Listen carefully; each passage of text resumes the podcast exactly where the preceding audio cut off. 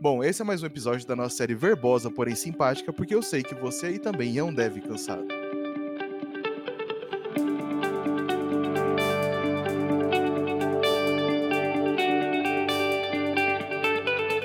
E antes de mais nada, vamos apresentar quem está participando aqui hoje desse nosso episódio nostálgico. Então, Ender é o meu nome, na verdade é um apelido, né? Que eu, eu antes de trabalhar com internet, com programação, eu trabalhava em televisão. Olha.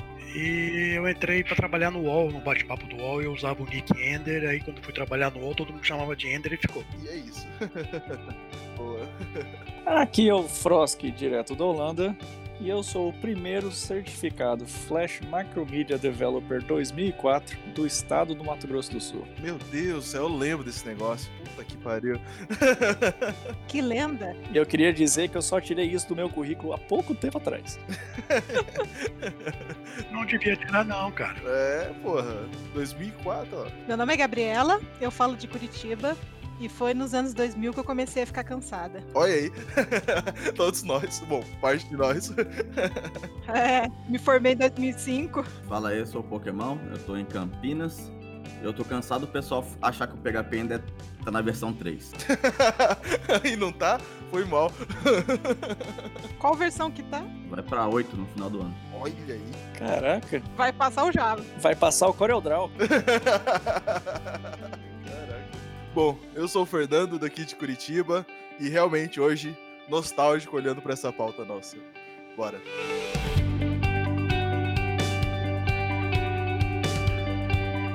Bom, e hoje não é exatamente um episódio de cansaço, a gente tá aqui pra falar de nostalgia, né? Juntamos uma galera que começou já há algum tempo, começou a se cansar há algum tempo, né, Gabi? E, e a gente vai falar do- de como foi o começo né, de- do desenvolvimento web, pelo menos pra gente aqui, como era isso nos anos 2000 ali, um pouco antes, né, o final dos anos 90 e durante os anos 2000 até os 2010, tá? Nem isso, 2010 já é muito novo já. Mas a gente vai falando aí. 2010 já tinha iPhone. Puta, verdade. Então acho que dá pra gente matar em 2007, porque 2007 é quando sai o iPhone e ele muda um monte de coisa, inclusive mata o saudoso Flash, né, Frost? Eu não, não, eu não quero falar sobre isso. Foi Steve Jobs que matou o Flash, né? Vamos, vamos, vamos contextualizar da melhor forma, então. Qual era o computador que você programava nessa época? Rapidinho, configuração do seu computador. O meu era o Pentium 166. Pô, nos anos 2000? Sim, eu, eu 98 esse PC era. É. Eu comprei esse PC em 98 pra 99. Era um Pentium 166 que eu tinha lá pra programar. Caraca. Eu não lembro a configuração de nada, eu sei que era pouca memória, pouco tudo. Mas já tinha CD-ROM. Isso já tinha já. Eu quero só que vocês vão falando que depois o Ender fala como que ele começou também. É, vocês estão reclamando de barriga cheia na hora que eu falar como eu comecei, vocês vão ver. Ah, eu tava falando o primeiro de, de como desenvolvedor cansado. O primeiro de casa tinha fita cassete. Sim, mas eu programava nesse. Foi o primeiro que eu programei, foi esse. Foi o meu primeiro PC. Eu programei nele. Caraca. É, o, meu, o meu primeiro programa eu escrevi num 286 de tela verde. Você usava um flop para dar boot no DOS e aí um flop para começar a programar no Logo. Eita. Gente, é a primeira vez em muito tempo que eu tô me sentindo jovem. Você vai sentir mais jovem agora. Eu programei, a primeira vez que eu programei profissionalmente foi num Commodore 64. Nossa aí sim. senhora. Aí.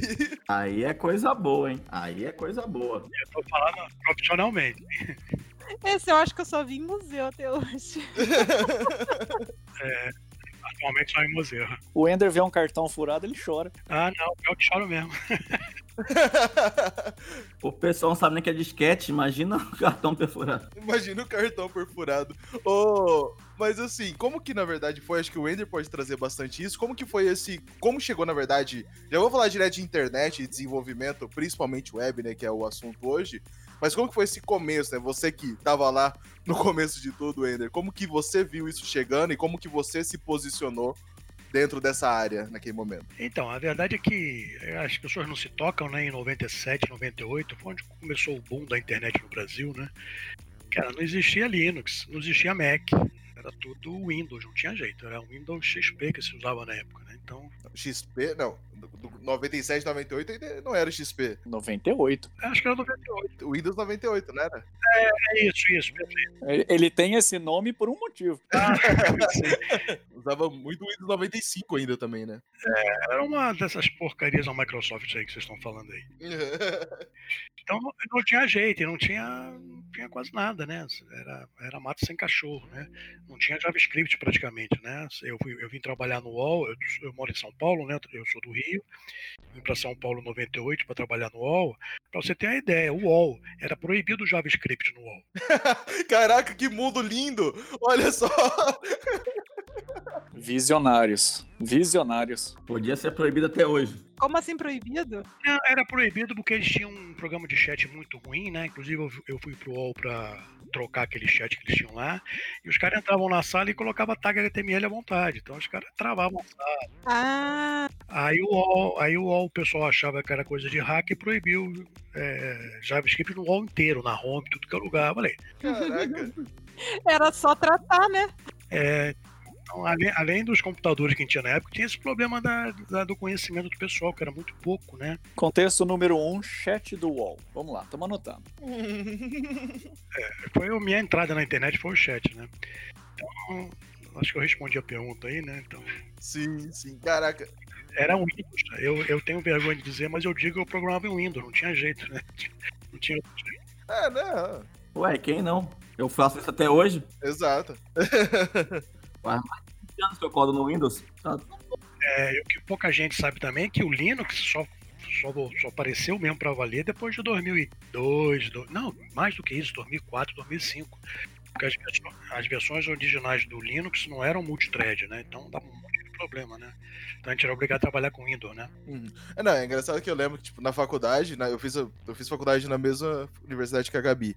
E lá a gente tinha laboratórios inteiros, gigantescos, e tinha o laboratório de Linux separado, que era onde a gente ia pra mexer com Linux. Mas o restante era um Windows NT da vida lá que, que podia, né, assim, tinha uma licença né, da universidade onde a gente programava a maior parte dos casos. Bem por aí. Foi lá que eu comecei a programar. Comecei a programar na faculdade também. Aham. Não, não era desses que programava, eu só jogava mesmo. Era que nada, eu acho engraçado que, assim, eu comecei a programar em 2000, só que eu tinha tipo, 15 anos de idade, eu nem sabia que eu tava programando, porque eu tava fazendo o script pro saudoso Mirk, né? Vários aqui usaram, e tem uma galera que nem sabe o que é Mirk hoje em dia. O Pokémon acho que usa Mirk até hoje, né, Pokémon? Tem servidor? Sim, sim. Hoje em dia eu faço live na Twitch, né? A Twitch, ela é baseada, o chat da Twitch é baseado em Mirk, né? E No IRC. Então eu programo Mirk até hoje, mas eu também. Eu fiz meu primeiro. Eu lembro que o meu primeiro projeto grande no Mirk foi fazer um, um player de MP3, que tinha acabado de lançar o MP3, e o Mirk já, já tava na vanguarda e já sabia, e já fazia codec do, do MP3. Era muito bom. Aham. É, não, eu fazia joguinho mesmo, quiz. Implementava quiz no, no Mirk. Não, eu lembro dos bots do Mirk, não sei se você lembra, que você trocava arquivo, né? Como se fosse, sei lá, você dava uns arquivos de, sei lá, de 500 KB e aí você ganhava 500 KB de crédito pra você usar no bot. Era muito doideira. Aham. que loucura, né? Ô, Falou do Windows 2000 aí, eu lembrei, o Windows 2000 acho que foi o primeiro computador que eu programei, o primeiro sistema operacional que eu programei hardcoremente foi o Windows 2000. E eu achava um saco que ele foi o primeiro Windows que exigia senha toda vez pra entrar. Verdade, todos os outros eram full. Todos os outros passavam reto e aquele ficava pedindo. Toda vez tinha que digitar a senha nele. Mas ele foi o que eu instalei, a minha primeira suite Macromedia foi, acho que foi, no, foi nele, sim. Provavelmente foi. Ô, assim, a gente né, tem muita coisa que o pessoal, a gente pode usar esses, falar esses termos aqui primeiro, porque hoje em dia o pessoal não tem muita ideia que o que foi, na verdade, a revolução da, do ADSL pra gente, né? Até então, internet conectada no modemzão lá, largando a, a linha telefônica ocupada a- o fim de semana inteiro, né? Que é quando a gente podia usar.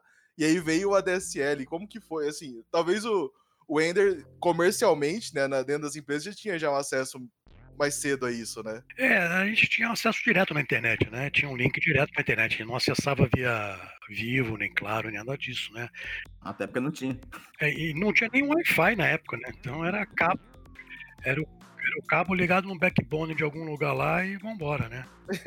e cada um ligado em uma máquina e sucesso, só cascateando só. É, é, é exatamente. É. Então isso realmente. Nessa época eu tinha uma boa relação com as lan houses da, da minha cidade, né? Eu cheguei a ter uma, só pra, pra contexto, eu tive uma lan house de Xbox One. Não, o, não, o Xbox One, o primeiro. Xbox One? Caraca, é, faz 10 anos, eu acho, só. Então, desculpa, One, opa, não, é, forcei. O Xbox 1, o, o, isso, o Xbox 1, o pretão lá, o feioso. Então eu tinha muitos conhecidos e tinha uma lan house famosa no centro da cidade que eles foram beta testers da DSL é, lá em Campo Grande, Mato Grosso do Sul. E eles me chamaram para testar. É, e eu lembro que a primeira conexão que eles usaram era uma conexão de 15 mega. Gente, que coisa espetacular! Foi espetacular. E eu lembro que eu fiz o download de algum arquivo .har, alguma coisa assim, e do jeito que a barrinha progrediu pra frente, assim, aquele dia eu abri o olho e falei, agora vai. Agora vai. Agora é a hora. Porque durante muito tempo eu tive, tipo, internet em casa de 1 mega. Quando começou a Netflix, eu ficava espantada da, do streaming não travar e eu tinha uma internet de 1 mega. Ô, louco. Netflix já? Netflix e um mega. Netflix é muito novo, gente. Netflix, cara, não, Netflix. É a Silverlight, né? O Silverlight fazendo, fazendo história aí, ó. Sim, eles, eles baixavam a, a resolução, mas não travavam o vídeo. E também tem, tem, eles têm um algoritmo lá, né, que fez com que eles ficassem populares, mas nossa, isso aí para mim foi uma coisa que eu nunca esqueci. É incrível. O Ender falou uma coisa aí que é importante, que uh, mais do que a questão da DSL, as pessoas não entendem que uma coisa que se perdeu foi a questão do provedor da internet. Isso. É. Mesmo na transição da DSL, a gente ainda usava o provedor. Você ainda tinha que ter alguém que provia internet para você. Perfeito. Então ainda foi ali o boom do BR Turbo, do SBT Online. Não, peraí, SBT Online. Isso, do WIG. E tinha os gratuitos também, né? Isso, WIG. A SBT é da época do, do, do modem, não é da época da DSL, não. É a da, da discada, né? É, o BR Turbo com certeza é. A DSL era BR Turbo. BR Turbo, eu não lembro de quais outros. Globo, acho que teve por um tempo. WIG também. A Globo, a, a, o UOL tinha também um, um, provedor disso. Mas e você tinha. O engraçado é que você tinha um discador. Você de fato abriu o discador na tela para se conectar mas não tinha aquele o, o, barulho clássico do modem discado. Mas você ainda tinha provedor. Eu lembro e eu lembro vividamente que foi a GVT a primeira que tirou a questão do provedor, que eles falavam que já vinha com o provedor. Exato, já vinha Mas eu fui, eu fui, eu fui experimentar a série de verdade. Eu acho que quando eu vim aqui para Campinas, foi isso em 2011. Antes disso, eu tive muita discada até 2006, foi a época que eu fui faculdade.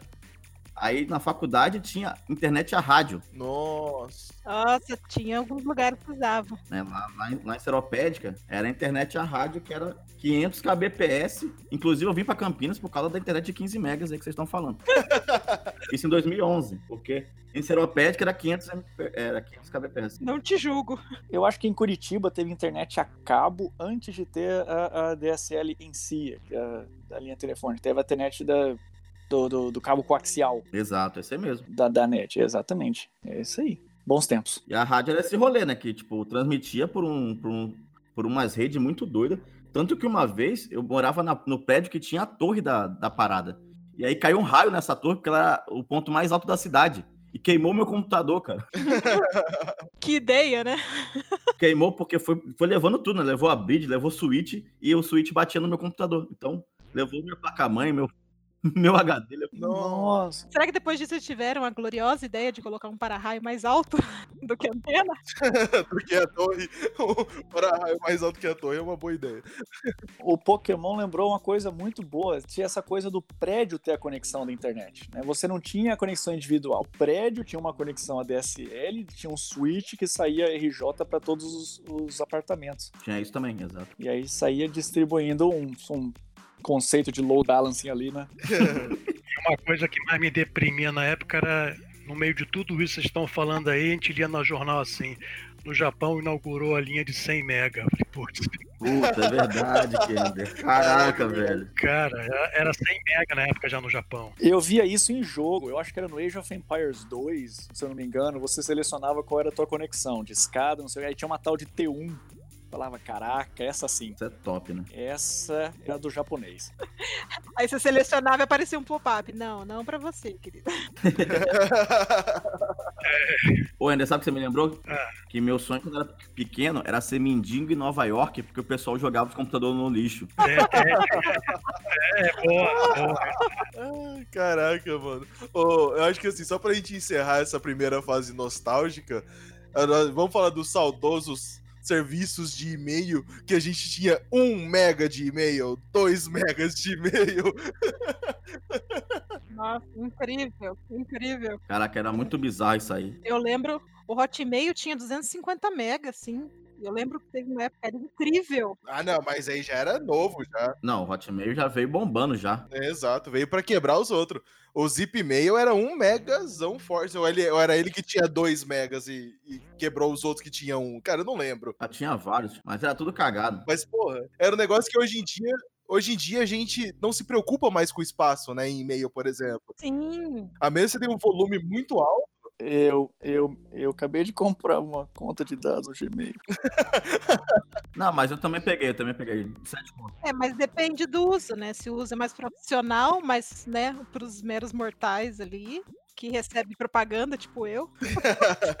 Não, o bizarro eu acho que era ter 50 e-mails, né? Você tinha que cadastrar um e-mail para cada provedor que você utilizava. Ah, sim. Então, ah, era IG, você fazia seu e-mail do IG, era BOL, a e-mail do BOL, Cidade Internet, Cidade, SBT Online, UOL, você tinha AOL, tipo, 500 mil e-mail. E, tipo, tu não sabia qual que era o teu de verdade, né? Acho que quando veio o Hotmail, aí sim, o pessoal começou a- a ter a ideia de ter um e-mail só pra, pra pessoal, né? Como e-mail pessoal. Rapaz, o Frosk foi a melhor coisa que eu já inventei. Frosk arroba qualquer coisa que você mandasse chegava pra mim. Era Frosk arroba ball, Frosk arroba zipmail, Frosk arroba hotmail, era isso aí. É, a ideia do Pokémon BR foi mais ou menos essa também, mas era Pokémon Marinha, era pior ainda. Nossa, Então, melhorei bastante meu nick. tá certo.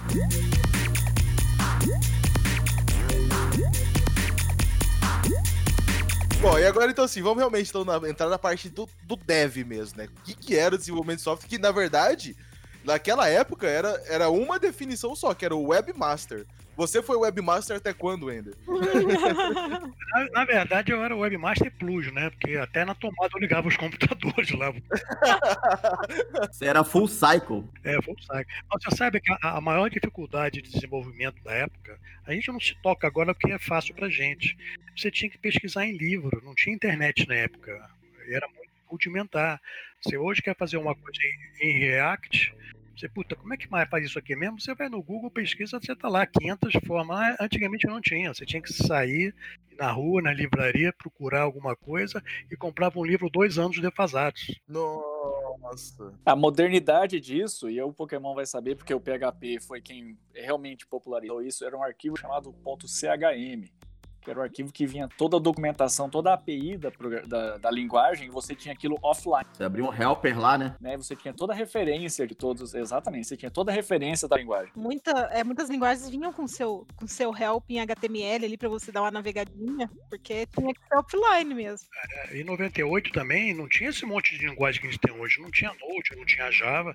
Era C puro, C++ e olha lá, né? E algumas linguagens script, né? Uhum. Era, era complicado fazer alguma coisa. Exato. Tanto pro PHP, pra quem não sabe, ele veio do C exatamente por isso, né? É, Era a ideia do Rasmus lá, ele, ele fazia o que a gente é, trabalhava como livro de visitas, né? Guestbook. Ele queria fazer um pra ele e pegou o C, criou uns scripts em C, e aí o PHP veio disso.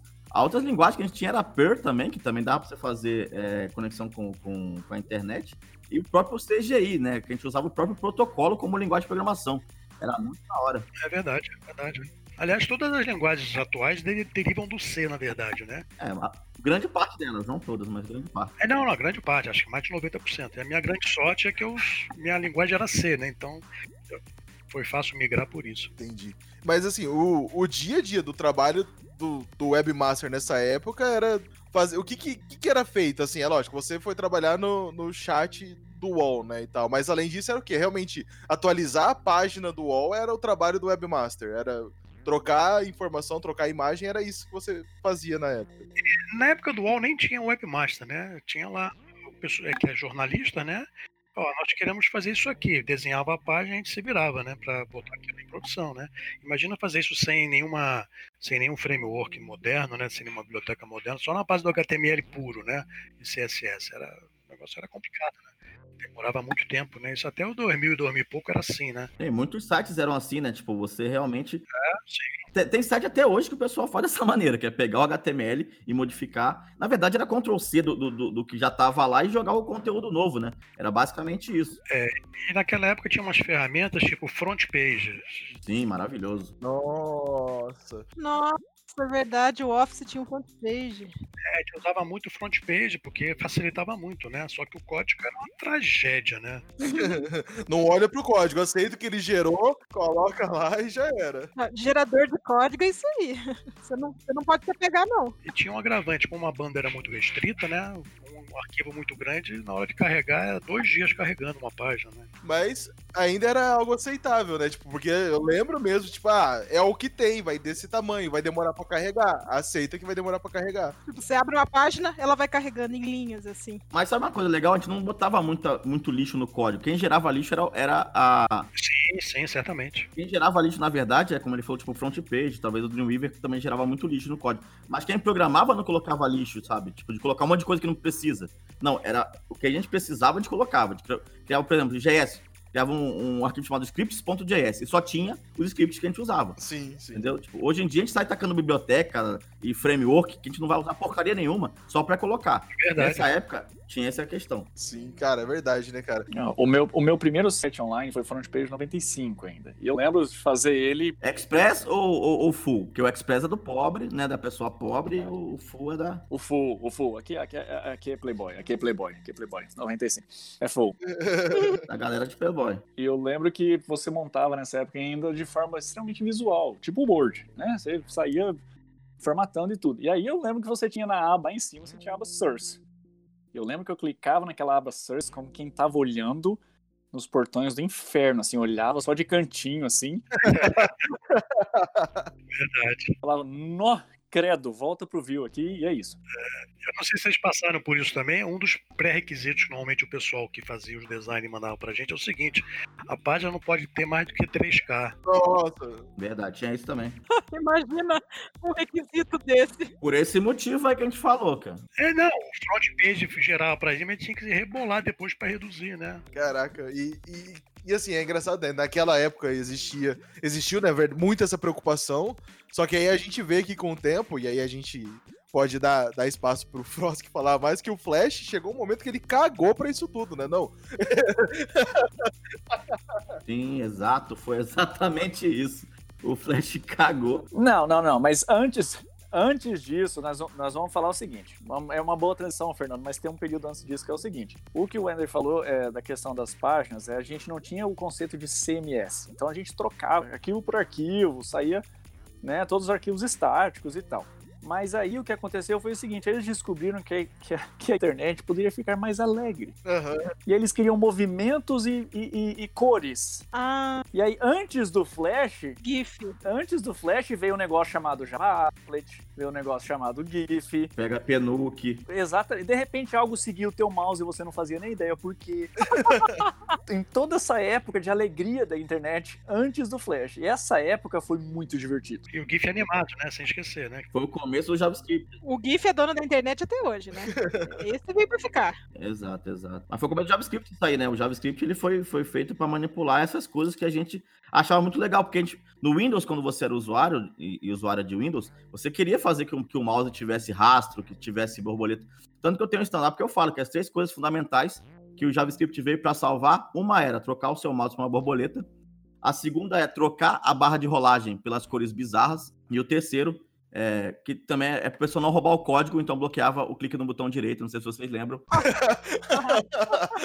É verdade mesmo, o pessoal usava isso mesmo. Aí você vira o rei. Então eu acho que o JavaScript era para isso. Então, vários jogos promoveram grandes GIFs. né? O Diablo foi um dos, dos jogos que mais virou GIF, aquela estrela, nunca lembro o nome daquilo, enfim, tinha GIF, é uma barbaridade. Aí vieram os Java Applets, e os, os Applets trouxeram o 3D. Né? Os Applets trouxeram aquela textura um pouco mais é, é, digital, sem ser imagem, sem ser bitmap, assim. E aí era aquela coisa, sua página abria e no meio dela tinha um bloco falando, pera aí que eu tô carregando. aguenta aí, aguenta aí, aguenta aí. E um bloco cinza, né? Exatamente. E aí a gente de fato transiciona para esse período que o Fernando tá falando, que foi um momento do, do Flash, da, dessa, dessa outra mídia, que é quando o povo simplesmente falou assim, dane-se pro peso dentro da página a gente vai jogar o que a gente quiser aqui. Não, e o Flash só acabou porque o Google impôs, né? Porque senão, senão estaria até hoje aí. É, não, não, não. Eu, eu como alguém que, que sustentou uma família muito grande com, com Flash, eu posso dizer que não foi exatamente isso. Foi o tio Steve Jobs, mas a gente chega lá. Foi, foi a Apple que... É, sim, também. É, é. Mas de fato, assim, eu lembro até hoje, com carinho, tem essa pessoa aqui no meu coração. Um amigo meu me chamou na casa dele para mostrar o flash instalado do CD. Era o. Eu esqueci o nome anterior ao flash agora, mas ele ainda era da Macmillan. E aí ele me mostrou e eu testei, eu fiz uma bola virar um quadrado, fiz aquela animação da bola virar um quadrado. e eu falei, liga pro George Lucas que agora é nós. e, e, essa época do Flash era legal, porque teve a transição também dos botões, né? Que a gente fazia tudo em Fireworks e não mais é, usava os botões padrões do, do, do próprio HTML. Então, eu acho que agora a gente pode então fazer assim, entrar no. Porque esse, esse ponto aqui vai durar. Chama-se o que a macromídia fez pela internet nessa época. Né? Não como linguagem, mas as ferramentas, né? É, na verdade, o que, que elas proporcionaram, né? Tipo, cara, o, o Simples vamos, então vou puxar aqui a primeira, porque é onde eu naveguei mais, que foi o, o Dreamweaver, né? Que ele tipo, já permitia já programar e ele também gerava aquele código absurdo, sabe? Que era o, o, o conceito de table full veio do Dreamweaver, não foi? ah, teoria sim. É, o Dreamweaver teve uma versão que era o Dreamweaver Ultra Dev. Eu adorava esse nome eu achava que ele tava dando um up na, na minha produtividade, que eu era um ultra dela. Não era qualquer porcaria. Exatamente. Ele veio posteriormente a ter conectores direto com MySQL e coisas desse tipo, que permitia que você gerasse as suas listagens e tal, mas aí era a mesma coisa. Não olha no Source. Se tu olhasse no Source, tu ia ver umas coisas muito bizarras lá dentro. É, é bizarro porque eu acho que eu sou uma das únicas pessoas que programava no Source. Eu, odia, eu sempre odiei programação visual. Não, até hoje eu, eu, eu sou meio cabreiro com programação visual. É, até porque, por isso que, tipo, em 2008, quando eu fui aprender C Sharp, eu falei, não, isso não dá pra mim não, é muito visual, não é minha parada. Por causa que eu já tinha essa, essa minha parada, tipo, o Dreamweaver e o, o front page gerava muito código lixo. Eu falo, não, vou fazer o meu código aqui e vou ficar vendo. Aí tinha um problema para quem não programava visual, que também era para quem programava. Quando você botava para rodar nos navegadores, se você rodasse no Netscape, era um jeito, se você rodasse no IE, era outro, aí tinha todo esse problema. Esse era o meu pesadelo. Verdade. O preview do Dreamweaver não encaixava com browser algum. Na verdade, até hoje, pensando, eu nem me lembro o que, era a engine que eles usavam para fazer aquele preview, mas de fato não encaixava. Mas assim, a, a, questão é como IDE, por exemplo, eu, eu me lembro disso que eu, eu dava um curso numa SOS Computadores da vida aí, de 40 horas de internet. Quando você vai ensinar a galera no começo, você manda eles fazerem no bloco de notas, né? Aí eles vão, aquela coisa no preto e branco. Mas aí na hora que você joga eles pro Dreamweaver, que eles ficam num botão e falam nova tabela, quantas linhas, quantas colunas, eles ficam muito bravos. eles ficam muito bravos de saber que, que havia um botão que poderia fazer aquilo mais rápido. Mas, mas assim, eu, quero, eu, assim, eu acho que o Ender pode falar também quantas vezes você escreveu na página em um site que essa página é melhor visualizada em 800 por 600 no Internet Explorer. Porque era a maneira que a gente tinha, né, de manter padrão, né? Era um padrãozão mesmo, é melhor, exatamente. Não tinha esse negócio de ser recessivo, não. E tinha, tinha também o extremo que eu falava assim, ó, essa página não funciona no seu browser, por favor, instale outro. era assim, é, tinha isso sim. A parte boa disso é que quem era dev que, que podia mandar na parada, tipo... ah, sim. Ou você usa o que eu faço aqui, ou você não vai usar e as pessoas não tinham medo. Tanto que a gente escondia botão de entrar. Que, que, que tinha muito isso, né? Tinha uma, uma tela que era só para você entrar. Aí tinha um botão escondido em algum lugar. Aí você achava o botão, clicava e aí sim você entrava no site. então, tipo, a gente não tinha muita preocupação. Ah, vai vir 10 pessoas ou mil pessoas. Problema, se quiser entrar no site, acha o botão que tá escondido ou atrás de um GIF animado, alguma coisa disso. Aí você consegue entrar no meu site. Ou depois, depois daquele load maravilhoso em Flash, assim, aí pode entrar no site. Mas, e, e é, você falou do navegador também, é, é, sem discorrer da macromídia muito, mas de fato houve um período onde a gente se livrou do Netscape de vez, foi para o Internet Explorer E foi só isso por muito tempo. Cara, era muito domínio de mercado, né, cara? O Firefox estava ali, mas ele hum, era, pra, era bem coisa de desenvolvedor. O usuário mesmo não tinha boca. Era Internet Explorer e ele se atualizava à medida que o, o sistema operacional se atualizava. Era o padrão, né? É, e como todo mundo era desktop, você não fazia design responsivo. Tanto que nessa época o IS5 e IS6 dominaram. IS5 e IS6 dominaram muito tempo durante isso, por causa, exatamente por essa tá preso ao, ao a atualização do sistema que hoje a gente vê, pô, toda vez o, o, o Windows, o, o, Linux, tipo, se atualiza toda hora, toda, toda, toda semana. Demorava anos para vir uma versão nova, se viesse o patch, você nunca instalava se tivesse patch. É, agora, é porque a internet agora tá mais rápida, né? Então, antes não era tão disponível assim, tão para baixar. É só, é só olhar os números, né? O Windows 95, depois o 98, aí saiu o 2000, que era Enterprise, para sair então o XP, se eu não me engano. Então assim, era essas, esses períodos eram realmente gigantescos. Vista, Vista. Não, Vista não, né? A gente tenta esquecer esse negócio. Vista. Vista, tem que lembrar. É importante para a história. Não, não, não, peraí. Se é, não. Outra coisa importante se mencionar então não vamos ter que voltar na Macromedia depois, mas era a habilidade do desenvolvedor em formatar máquinas nessa época. A gente formatava um Windows como quem comia um café da manhã. Era uma coisa que, acontecia rapidamente. Você pulou aqui o maior motivo disso. Windows ME. Ah, sim. Nossa. Porque não tem nada que fale mais Y2K do que o Windows ME, Millennium Edition. Cara, aquilo foi um erro de tamanhos. E o, e o, e o bug do Millennium que também está atrelado exatamente com isso. Exatamente. Eu acho que o bug do milênio foi o Windows ME, na verdade, né? Essa foi a. a gente esperou que ia ter um parado, eu acho que foi o Windows Millennium mesmo. mas aí, mas aí eu, antes, entre, entre esses dois ainda tem o Windows NT, né? Que foi o, aquela versão Enterprise. Enterprise, sim. Que depois gerou o Windows 2000 Enterprise também. Isso. Mas voltando à Macromedia. A Macromedia, na, na sua suíte principal, ela tinha o Dreamweaver, ela tinha o Flash, o Fireworks, e uh, eu fugiu agora aqui o... E mais um que ninguém usava. Isso. Provável. mais um que ninguém lembra que ninguém usava essa porra. Tem mais um que ninguém usava. Era a Macromedia que tinha o, Code Fusion também? Tinha uma ferramenta pra isso? Não, sim, o Code é, o... Não, isso. Não. Ui, não, pelo amor de Deus. É que o Code Fusion é a linguagem, coisa linda de Deus. Isso. Uma, que era uma linguagem orientada a, a tag, né? HTML. Isso. O, o, o Fireworks, ele popularizou a questão de você. Quando você queria pegar um design que era impossível, Aí você simplesmente saía no Fireworks e saía fatiando. Isso foi muito antes do Capitão Nascimento falar fatiou. Isso já era o Fireworks lá. E a gente fatiava aquele layout em 5 milhões de fatias, né? Exportava ele em table full pra caraca, né? E ele gerava o, o, o, o, que, aquilo que veio a ficar muito conhecido, que era o GIF vazio. Então ele tinha um GIF vazio de um pixel que ele estendia para tudo quanto é lado. Nossa. E aí, na hora que você abria esse site na internet, carregando mesmo, era o famoso site cortina. Ele vinha de cima a baixo, abrindo de pouquinho em pouquinho, assim.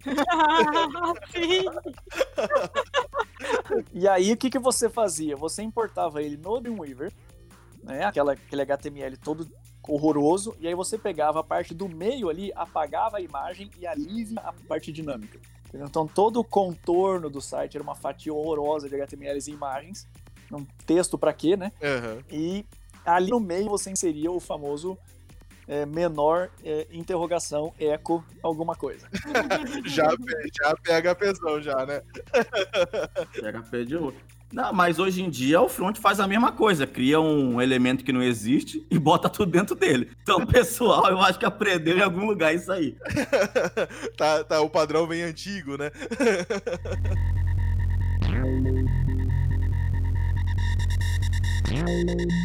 Aí o Dreamweaver veio com a melhor função de interação que foi, e aí a gente pode ir para frente, que foi a conexão com FTP. Nossa, isso eu lembro. Nossa, então, é que aí né, é, o, é o ponto que tá ali, né?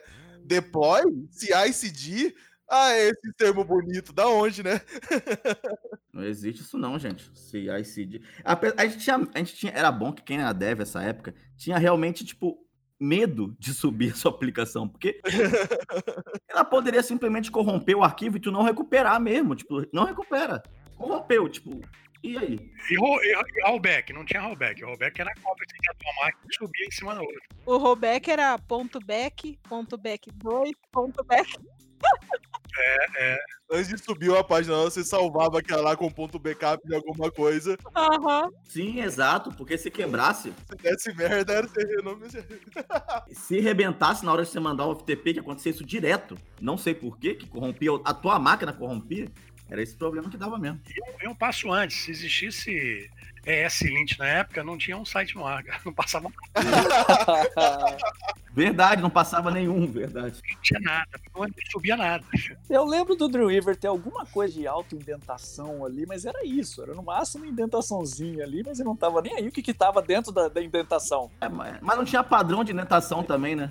Nenhuma linguagem tinha padrão de indentação. Assim, acho que só o Python, talvez. Exatamente. Quebrava a linha, dois espaços. Não, não existia padrão nenhum de nada, né? É, não tinha padrão de nada, não. Era a casa da mãe Joana mesmo. Era tudo mato. Então, aí, claro, aí vou. Eis que chegou o Flash.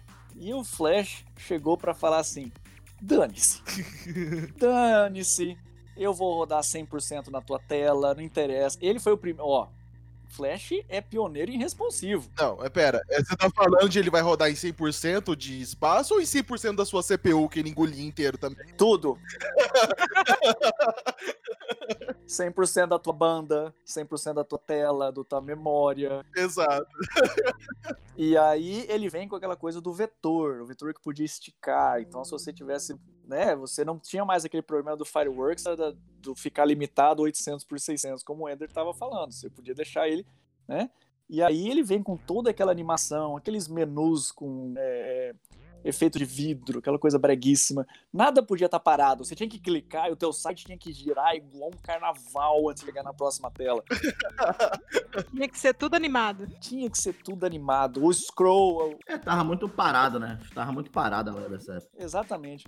O, o Pokémon falou do scroll, todo scroll em Flash tinha que ser extremamente customizado. Barrinha do Windows jamais. Transparente. Tinha que ser uma loucura aquilo. E aí, assim, aí é onde a galera realmente chutou o balde na questão do peso do site.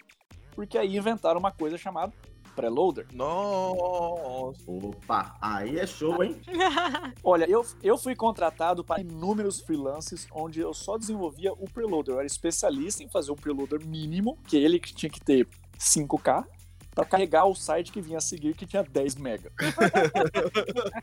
Eu tinha que ser um preloader bonito e leve, né? Porque a pessoa ia ver aquilo por muito tempo. Isso, e eu lembro que eu Não, bonito não precisava, era só ser leve, porque bonito. Nada. Aí a pessoa ficava distraída um tempão olhando aquele preloader ali, tipo, uau! Exatamente, eu fiz um preload de Arcanoid uma vez. Aquilo foi uma. Exatamente, a bolinha ali pingando pra cima e pra baixo ali. Aquilo foi um barato, 20 KB. Até hoje, pra mim, o, o, pre- o preload do- da Google, ele é hipnotizante, cara. Quando você vai configurar as coisas em casa. Aham, ele fica girando lá, bolinha. Sim, ele é muito hipnotizante. E, e esse- e essa foi essa época que é, que é estranha, que foi a época que a nossa internet não tava tão veloz, nem um pouco.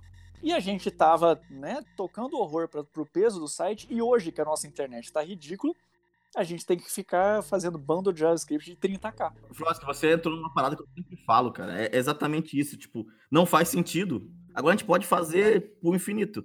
Aí o JavaScript faz isso com, o no- com o Node Modules lá, mas, né, cara, podia usar isso para o bem, não para o mal. É, o Node Modules é o equivalente. Mas é, a gente, é que a gente pulou uma parte ali, né? Do mobile. Então, tiveram que diminuir muita coisa de tamanho, porque muita gente acessa no 3G ainda no Brasil, né? 4G, 3G. Então, aí o site responsivo ele também tem que ser leve, porque tem gente que está acessando numa rede que tá mais ou menos, né? Mas se o, mas se o Flat tocou o foda-se lá atrás pra isso, Não, porque a gente fala do 3G, mas, pô, na época do, do, do, do, do modem, era pior que 3G, pô. E a gente botava o, o, o, o balão no, no, flash top. Va- vamos comparar aqui. Eu não sei, o 3G é um mega? Então, o 3G, o que, que ele equiv- equivalia? Eu não sei, realmente não sei. O 3G, é- o que, que ele equivale na velocidade da internet? Um mega, o que, que é? muito, cara, muito maior do que qualquer modem 56k que você já teve na sua vida. Esse é o resumo. Eu também acho, concordo. Claro, Vamos botar assim, 200, e- 250 KB. Por segundo. É, mas o lance não é, é, não é, bom, não sei. É, não é velocidade, né? Mas tem também os pacotes de dados, né? Não, sim. Claro. Então, Você não pode ferrar seu usuário, né? Não, assim, o que matou. Já, já vamos então enterrar logo pra gente seguir em frente. É. O que matou. O que matou Flash, e abre um parênteses aqui, houve um Flash mo- Mobile que era a versão é, FME, que era horrorosa, limitadíssima, não prestava ser 50 segundos disso, ou foi 50% da sua bateria. Enfim. Mas o que matou foi justamente quando o iPhone foi lançado, o Sr. Steve Jobs falou: eu não vou colocar isso porque esse negócio acaba com a minha bateria e não vai. Não era questão de peso, não era nada, era que o, o processador não avançou, entendeu? E a coitada da. Aí até então era Adobe já. A Adobe ainda tentou lançar um compilador de flash para iPhone, mas não adiantou, foi nada. Teve, teve gente que apostou nisso, né, Frost? É, eu. Teve gente que achou que ia rolar. Lembrei o que, que era o Shockwave. Exato, isso que, eu, isso que eu acabei de pensar, ô Fro- ô Frota. Era o Shockwave, era o dos jogos. Era dos jogos. O Shockwave era o que tinha um milhão de jogos em Shockwave. Isso. Nossa. Era tipo um flash pra jogos. E tinha, eu acho que também já tinha um Photoshop nessa época aí. Mas então, mas tinha um carinha que programava isso. Eu tô tentando lembrar um cara. Eu vou ter que abrir aqui, cara. É, o Shockwave era isso, era. A gente teve o, o, o Flash, o Shockwave, e aí teve o, o Silverlight, que foi o que a Microsoft veio para tentar bater com o Flash nessa época aí, nessa transição antes do Flash morrer. Tanto que o, o, o próprio Netflix usava, usava Silverlight nas suas primeiras versões, né? Não, Java não, né? C Sharp, Java. C Sharp, C Sharp. Eu falei Java? Você falou Java. Se era da Microsoft, impossível ser Java. Eu falei Java, desculpa, era C Sharp. Ah, cara, assim, eu acho que teve muita. A gente falou, né? Muito. Já, tipo, a gente variou, né? No tempo entre ir e voltar e tudo mais. Mas eu acho que a gente pode falar, tipo, ainda algumas bizarrices que a gente tinha. Porque antes até mesmo do Flash, por exemplo, tipo, fazer. A gente tinha, né, JavaScript, mas ainda assim era uma animação ou outra, que é o, a borboleta no mouse, né, Pokémon. Mas também tinha umas tags direto no HTML que fazia isso, o saudoso Marquee. Sim, Marquee, coisa linda. O Marquee ficava girando o texto na tela e você tinha direções para onde ele podia rolar. E, cara, por que, né? por que que fazia isso? Vamos tentar contextualizar pra moçada de hoje. Quando você tá vendo uma live de algum gamer no Twitch e tem aquele textinho para- passando embaixo, assim, que parece. vai rolando pra um lado e pro outro ali, assim, ó, falando alguma coisa, ou se você é uma pessoa mais pra frentex e vê ações passando na tua. É aquilo, aquilo era o marquee, só que no HTML, devidamente formatado. Bonitinho. Era a carência de animação, né? É, a gente foi inventando coisas, né? É verdade, André, é verdade. Customização zero.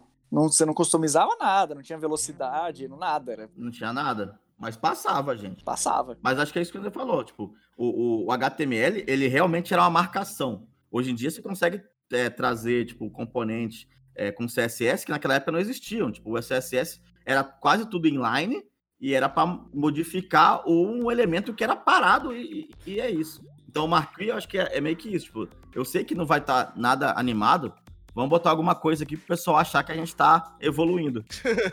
Só pra não dizer que eu não, não cumpri com a promessa aqui, eu fui ali e googlei, ele é o Macromedia Director. É o que, que editava as coisas. Era ele quem fazia os shockwave dos jogos. Por isso que ninguém lembra. Exatamente. Se o Frost que teve que buscar, ninguém vai lembrar mesmo. Exatamente. E das, e das, das tags também que se usava era você começava o seu site, a primeira coisa que você fazia era dividir os frames dele. Então o frame de cima era o menu, o frame da esquerda. Desculpa, o frame de cima era o cabeçalho, o frame da esquerda era o menu, da esquerda era o menu, e aí do meio era o que trocava o conteúdo. Então era aquele jeito que você fazia assim: você clicava no menu esquerda e só o miolo alterava. Menu parado ali, E era frame mesmo, não era iframe, não. Frame, não, era frame, era a tag frame set. A tag, a tag que encapsulava tudo é o frame set, e aí tag de cada uma era tag frame. Exato. Eu tenho uma piada que eu faço no, na minha, no meu stand-up de PHP, que eu falo que o PHP consegue rodar, tipo, jogos por causa que eu conseguiria fazer site com quatro frames. Só que quando eu faço essa piada, ninguém ri, porque ninguém sabe o que é frame. Eu, tipo, vou... Ó, isso aqui, tá em quatro frames. Aí tem, tipo, Eu, ri, Pokémon, eu ri, velho. Eu vi, eu vi e eu ri, tá? Só pra te avisar. o que, que é quatro frames? Ninguém sabe. Aí, tipo, aí eu, aí eu colocava um LFoot 98, coisa linda de Deus, que tem um frame só, porque era só um. Aham. Mas as pessoas não sabem. Mesma coisa que vocês falaram ah, mais cedo, Java Applet. Eu faço, eu tenho uma piada na, na, na palestra de JavaScript que eu, que eu, mostro um Java Applet e falo, ó, pessoal que quer aprender a, a, escrever JavaScript, olha isso aqui. E ninguém ri, porque ninguém sabe o que é Java Applet. é, é, é, engraçado essas paradas, porque, tipo, eu acho que a, a gente pegou uma, uma época que era muito dificultoso. Acho que o Ender falou muito bem essa parte, que, tipo, era muito dificultoso. Então, a gente é, batalhava muito para aprender um pouco. Hoje em dia a gente tem muita variedade de, de, tecnologia, tem muita variedade de tudo. As pessoas não param para pensar, pô, como é que devia ser fazer site na década de 90, tipo, no início dos 2000? Tipo, não, eu faço aqui minha parada e tá bom. Tem muita coisa, né, que, tipo, basicamente tinha muito site que ele era basicamente uma versão online de um cartão de visita da empresa, né? Isso. Era só isso. Era só isso, tipo. Era o que você fazia, site de advocacia, uhum. da lojinha. Você entrava lá e conheça-nos nossas notícias. Aí tinha alguma coisa assim, contato, galeria de fotos. Era isso aí. Os mais, os mais modernos tinham um blog. É. verdade, verdade. Muito, muito mais modernos, quer dizer, né? Já era um luxo, né?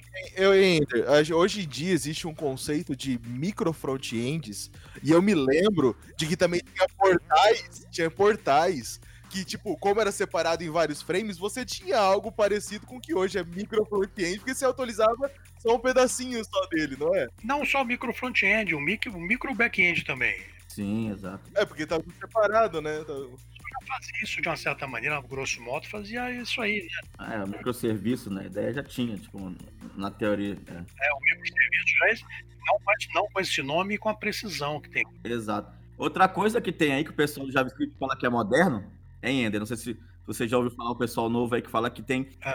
a questão do server-side handling. é... é rendering, server-side rendering, renderização como se isso fosse novidade. Uma coisa nova, uma coisa moderníssima. Eu já falei, vamos lá. Todo mundo junto comigo. Menor, ponto de interrogação, eco. Tá aí, ó, SSR. Pronto. Exato. É uma, coisa, uma diferença que eu notei muito, uma coisa que é, é, o outro lado da moeda, né? A gente tinha pouquíssimo recurso na, naquela época. E hoje nós temos recurso demais, está sobrando recurso. Você não precisa bater 500 mil linguagens de programação. Nós temos hoje 500 mil linguagens de programação. Nós temos 500 mil ferramentas. Toda hora alguém lança, ah, eu lancei agora um framework que vai melhorar a sua vida. Cara, aí não melhora nada. Verdade. Olha só, a questão, só para dar um exemplo, a questão do GraphQL. Eu trabalhei um GraphQL tranquilo. A primeira vez que eu vi GraphQL, os caras enchiam a boca para falar, não, o que é um mutation? Eu falei, que porra é essa de mutation, mutation? Cara, o mutation é o write, é um write no banco de dados, pô. Por que, que não chamou de write? Aí chamou de mutation. Quer dizer, eles pegam a linguagem que já existe e criam uma linguagem nova em cima. Uma mutation nada mais é de escrever uma query é um read, então, sabe, complica à toa. Quer dizer, tá certo, tem que. Tem que evoluir. É. Tem, que ficar, tem que ficar descolado. Isso. Ah, mas evoluir uma coisa, né? Pegar a mesma coisa e trocar de nome. É, trocou de nome, sabe? Muita, por exemplo, o, o, na, na, no REST você tem o put, o post, tudo bem, que vocês fazem uma, uma distinção, né? O post é para gravar uma coisa nova, o put é para atualizar, faz sentido. Mas no GraphQL eu falei, mas até hoje eu penso, por que mutation, né? Por que não botou mais? Sabe o que não tira da cabeça? O gráfico Melo é o REST que sempre retorna 200 ok. É por isso que inventaram o GraphQL. Porque todo mundo mandava 200 ok. Vamos fazer uma palavra que realmente retorna 200 ok? Exatamente. Inseriu 200. E o pessoal, quando cria uma tecnologia nova, eles criam aquilo dizendo que aquela é a salvação da humanidade, né? Cura até câncer. Cara, e não é assim, cara. não, mas é, sabe?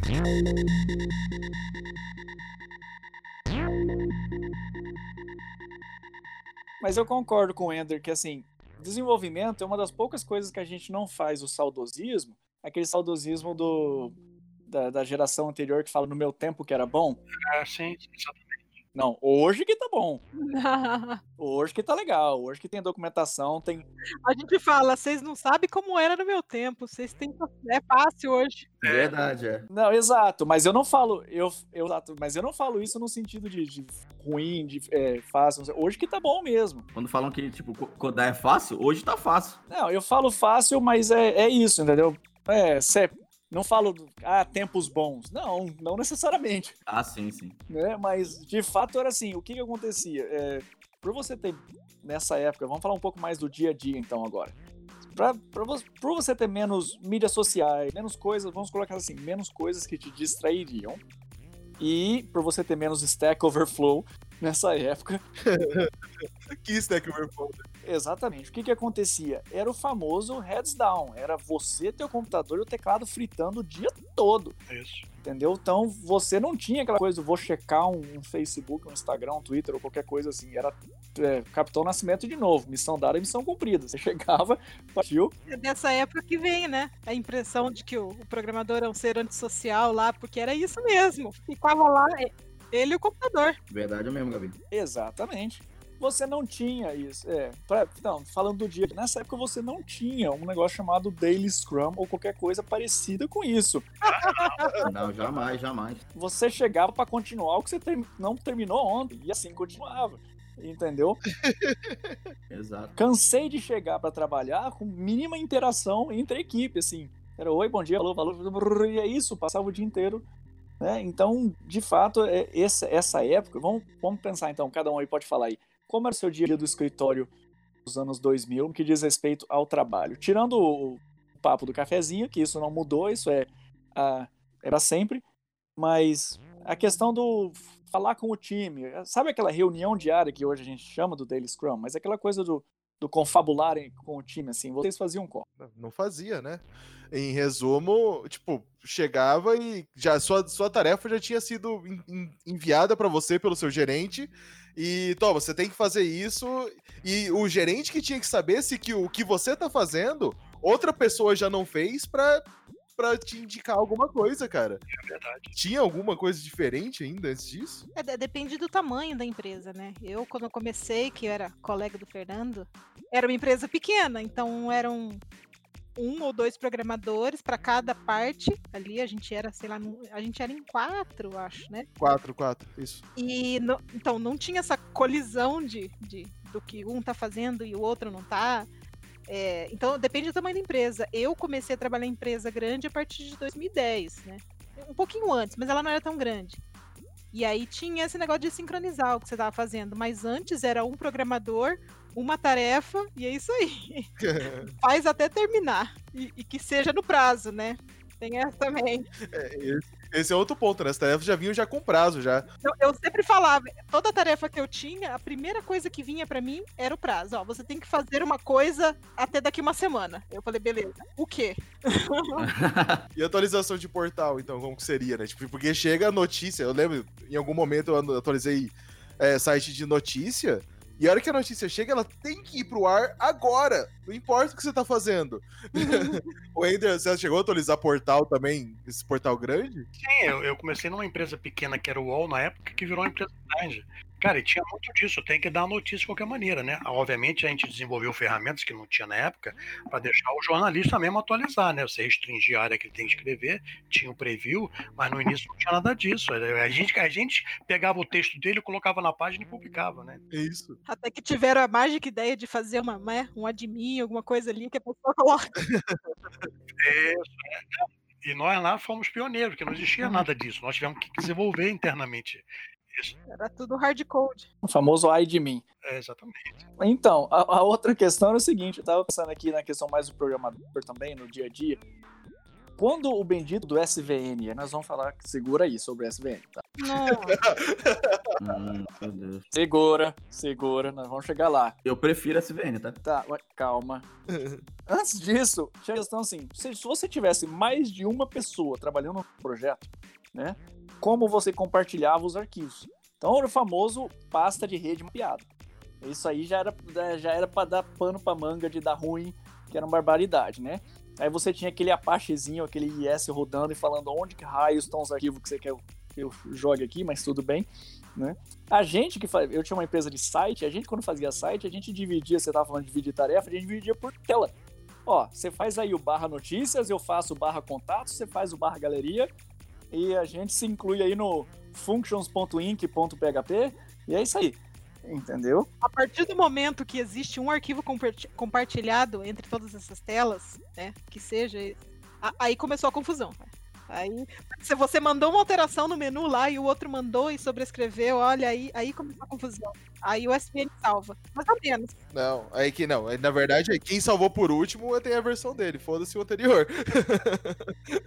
né? Você sincroniza antes, né? Dura você tá ali, já tá dois dias, né? E não, não, não pegou a atualização, nossa. Não, você se lascou. Eu ainda acho que a maior invenção do Linux da Vard não foi nem o Linux, não, foi o mesmo Git, cara.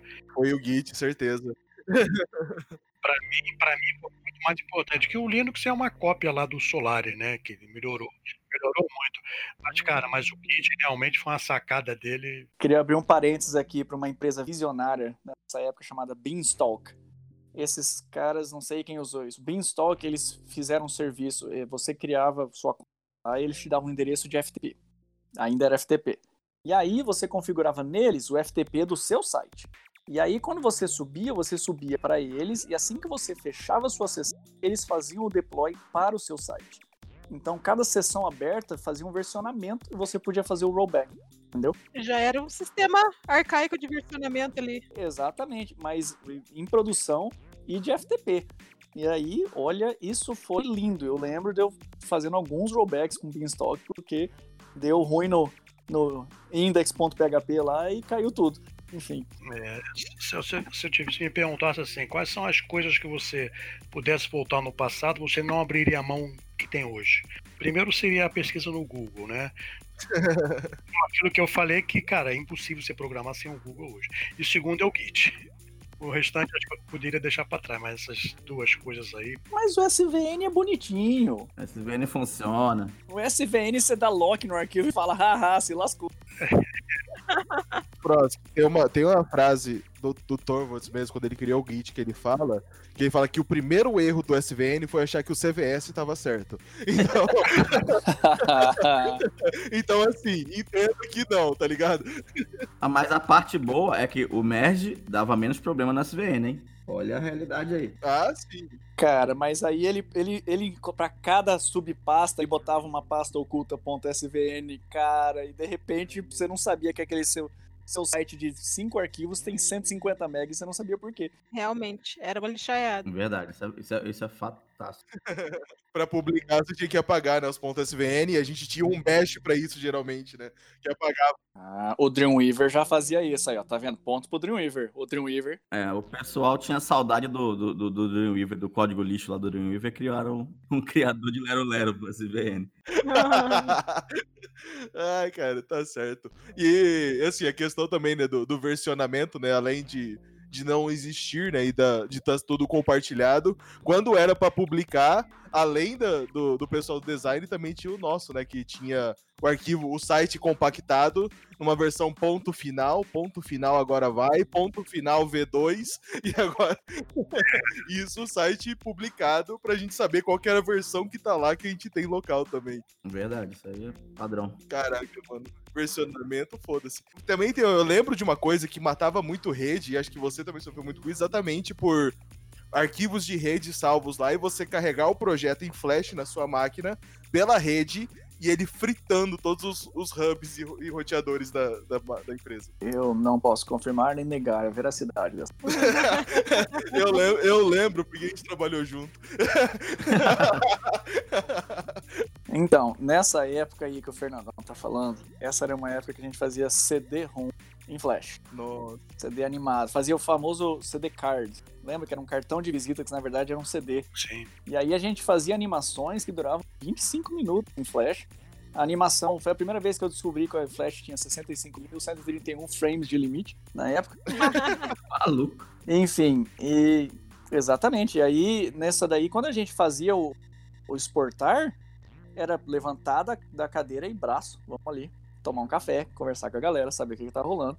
Era, é, pra você ver, né? Os, a galera do Flash foi quem inventou o que você tá fazendo? Tá compilando. Verdade. Era o Java e o Flash. O pessoal não sabe, mas antes da gente poder ver vídeo na internet, pra gente ver alguma coisa animada, era Flash. Então, vídeo de aqueles flashzinho de comédia e tal, não era, era inviável. Não, não, não. Como que era o nome do. Mundo Canibal criou nessa época aí, tinha o Cartoons também, o, o, o Mortadela. Isso, não, Era baseado em Flash. E eu lembro que a primeira vez que eu vi o famoso, é, o famoso Xiao Xiao, primeira vez que eu vi aquilo, aquilo foi impressionante. Porque aquilo era de uma produção, aquela, aquela luta tinha toda uma, uma direção. Tá, calma aí. Vamos localizar os novinhos que estão ouvindo a gente agora. Fala o que é Xiao Xiao, vamos lá. Ah, desculpa. Então, primeiro, vamos tentar mudar o termo que novinhos foi um termo totalmente corrompido pela geração atual. Então vamos ver se a gente. Pessoas jovens, pronto. Os millennials. Isso. Não, não, não, não. Aí também é pejorativo. Vamos lá. Isso. Milênios também não adianta. Jovens, enfim. Pessoal que nasceu no ano 2000, quando a gente já tava velho. Isso. Xiao Xiao foi. Isso. Xiao Xiao com X. X-I-A-O. Uma animação que saiu na década zero. Eu não sei como é que fala, anos 2000. A gente fala década de 10, década de 20, a década de 2000 fala o quê? Anos 2000. Exato, década de zero. Mas é. Década de Uh, e essa era uma animação de uma luta de homens palitos. Só que ela era tão bem feita, e não bastasse isso, ela terminava o movimento do Matrix, da câmera 3D girando parada. Nossa, eu vou ter que procurar esse vídeo pra ver de novo. Esse, e isso foi algo assim que, primeiro, fez todo mundo se sentir um bosta, porque não sabia, achava que animava, aí o cara fez um negócio com o homem palito e ganhou a internet, né? Mas isso foi o que fez também todo esse boom na animação. E aí, como você falou, mundo canibal e afins descobriram isso e trouxeram toda ali. Eles foram os pioneiros do. Qual é a palavra correta ali? Da, da ociosidade. né? A gente gastava muito tempo no mundo canibal. Charges.com, tem vários, é verdade. O Charges, exatamente. Verdade. Ia, e era tudo quadradinho. E memes também, né, gente? Eu acho que é, essa, essa aí foi realmente a, a criação dos primeiros memes de internet, né? Que tinha, por exemplo, o Mamute pequenino, não sei se vocês lembram, Mamute Chiquito. Claro. A Havaiana de pau, né? Do, do próprio mundo canibal. Havaiana de pau até hoje. Travesseiro de pedra de pau. Eu recebi por e-mail isso. Vocês sabem o que é isso? Chegava por e-mail as informações. Sim, eu lembro. Então, bem lembrado, por falar em uma época boa, essa época a gente tinha os nossos computadores tinham o quê? 256, 512 de mega de RAM, quando muito, certo? É, no máximo isso. Se tivesse muito, era isso. Então, vamos, vamos chutar aqui 256. Você tinha disponível para você no máximo 56, Uhum. porque metade desses outros 200 era do sistema operacional e metade dos outros 100 era para um negócio chamado Norton. Ele tava lá na tua máquina para primeiro para te proteger, porque nessa época realmente precisava. Mas porque o que o Fernando falou, por isso que me lembrou. Você recebia no teu e-mail um arquivo SWF, você clicava rindo.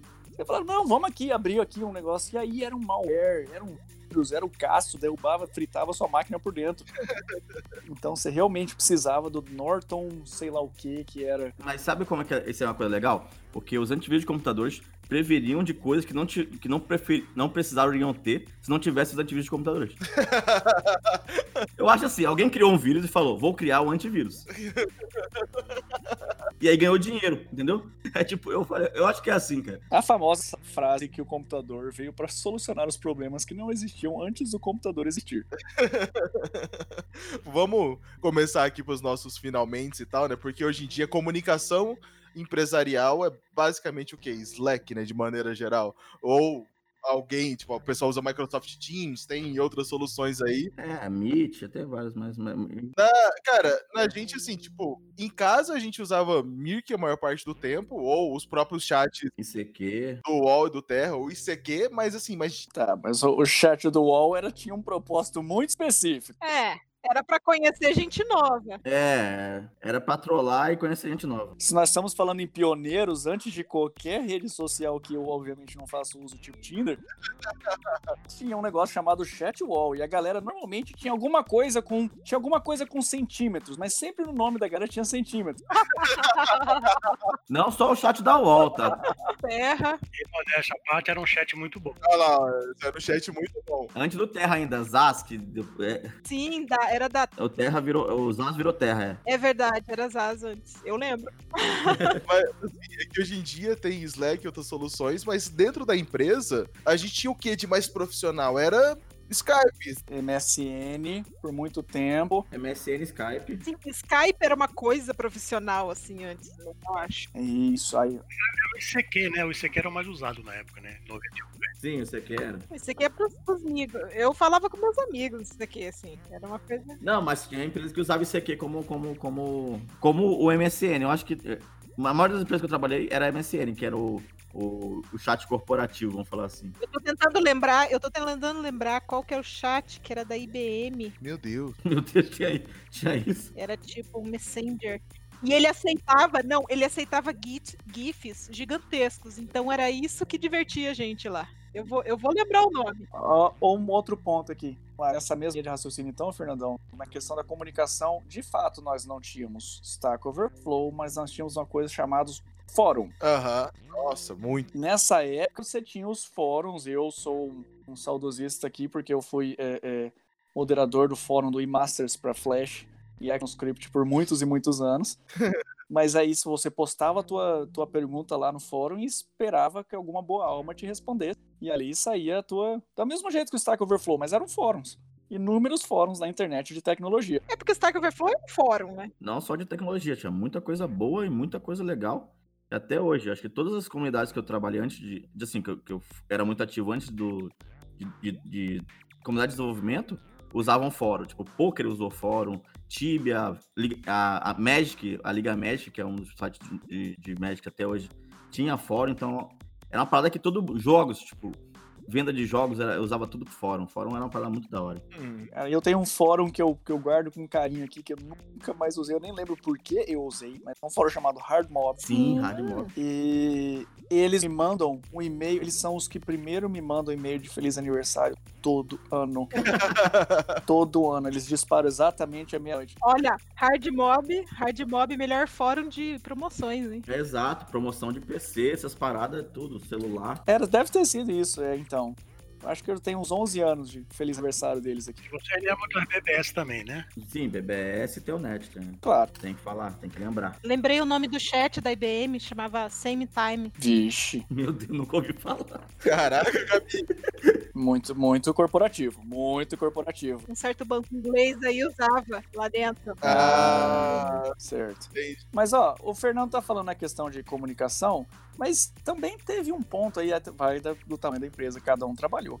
Mas o ponto onde a gente realmente começou a, a se comunicar via chat, porque por muito tempo não importava que você tava falando de ouvido, era um pescotapo ali, ou, entendeu? Não tinha aquela coisa do, do, do me isolei e falou, não, você tava naquele mesmo ambiente, a galera tava conversando ao vivo mesmo, entendeu? Hoje não tem isso, você tá do lado da pessoa, você tá falando no Slack, né? Mas por muito tempo, de fato, não precisou desse, dessa conversa corporativa em empresas de até X tamanho, claro. Ah, eu- eu também as interações eram mais demoradas, né? Hoje em dia, acho que o pessoal, depois que a gente começou a implementar a questão ágil aí, de, de- de- das pessoas serem. Naquela época, o que era mais importante era o processo e você entregar a parada no seu prazo. Uhum. Eu acho que hoje em dia, tipo, a, a mobilidade da questão ágil, que trouxe muito essa parada de você realmente ter que conversar toda hora. E tem que ter uma maneira de se comunicar mais prática, né? Sim. Mas a, a- empresa que eu conheci, o Fernandão, ela tinha um galpão no fundo de uma casa e aí tinha a casa na frente, a casa de dois andares.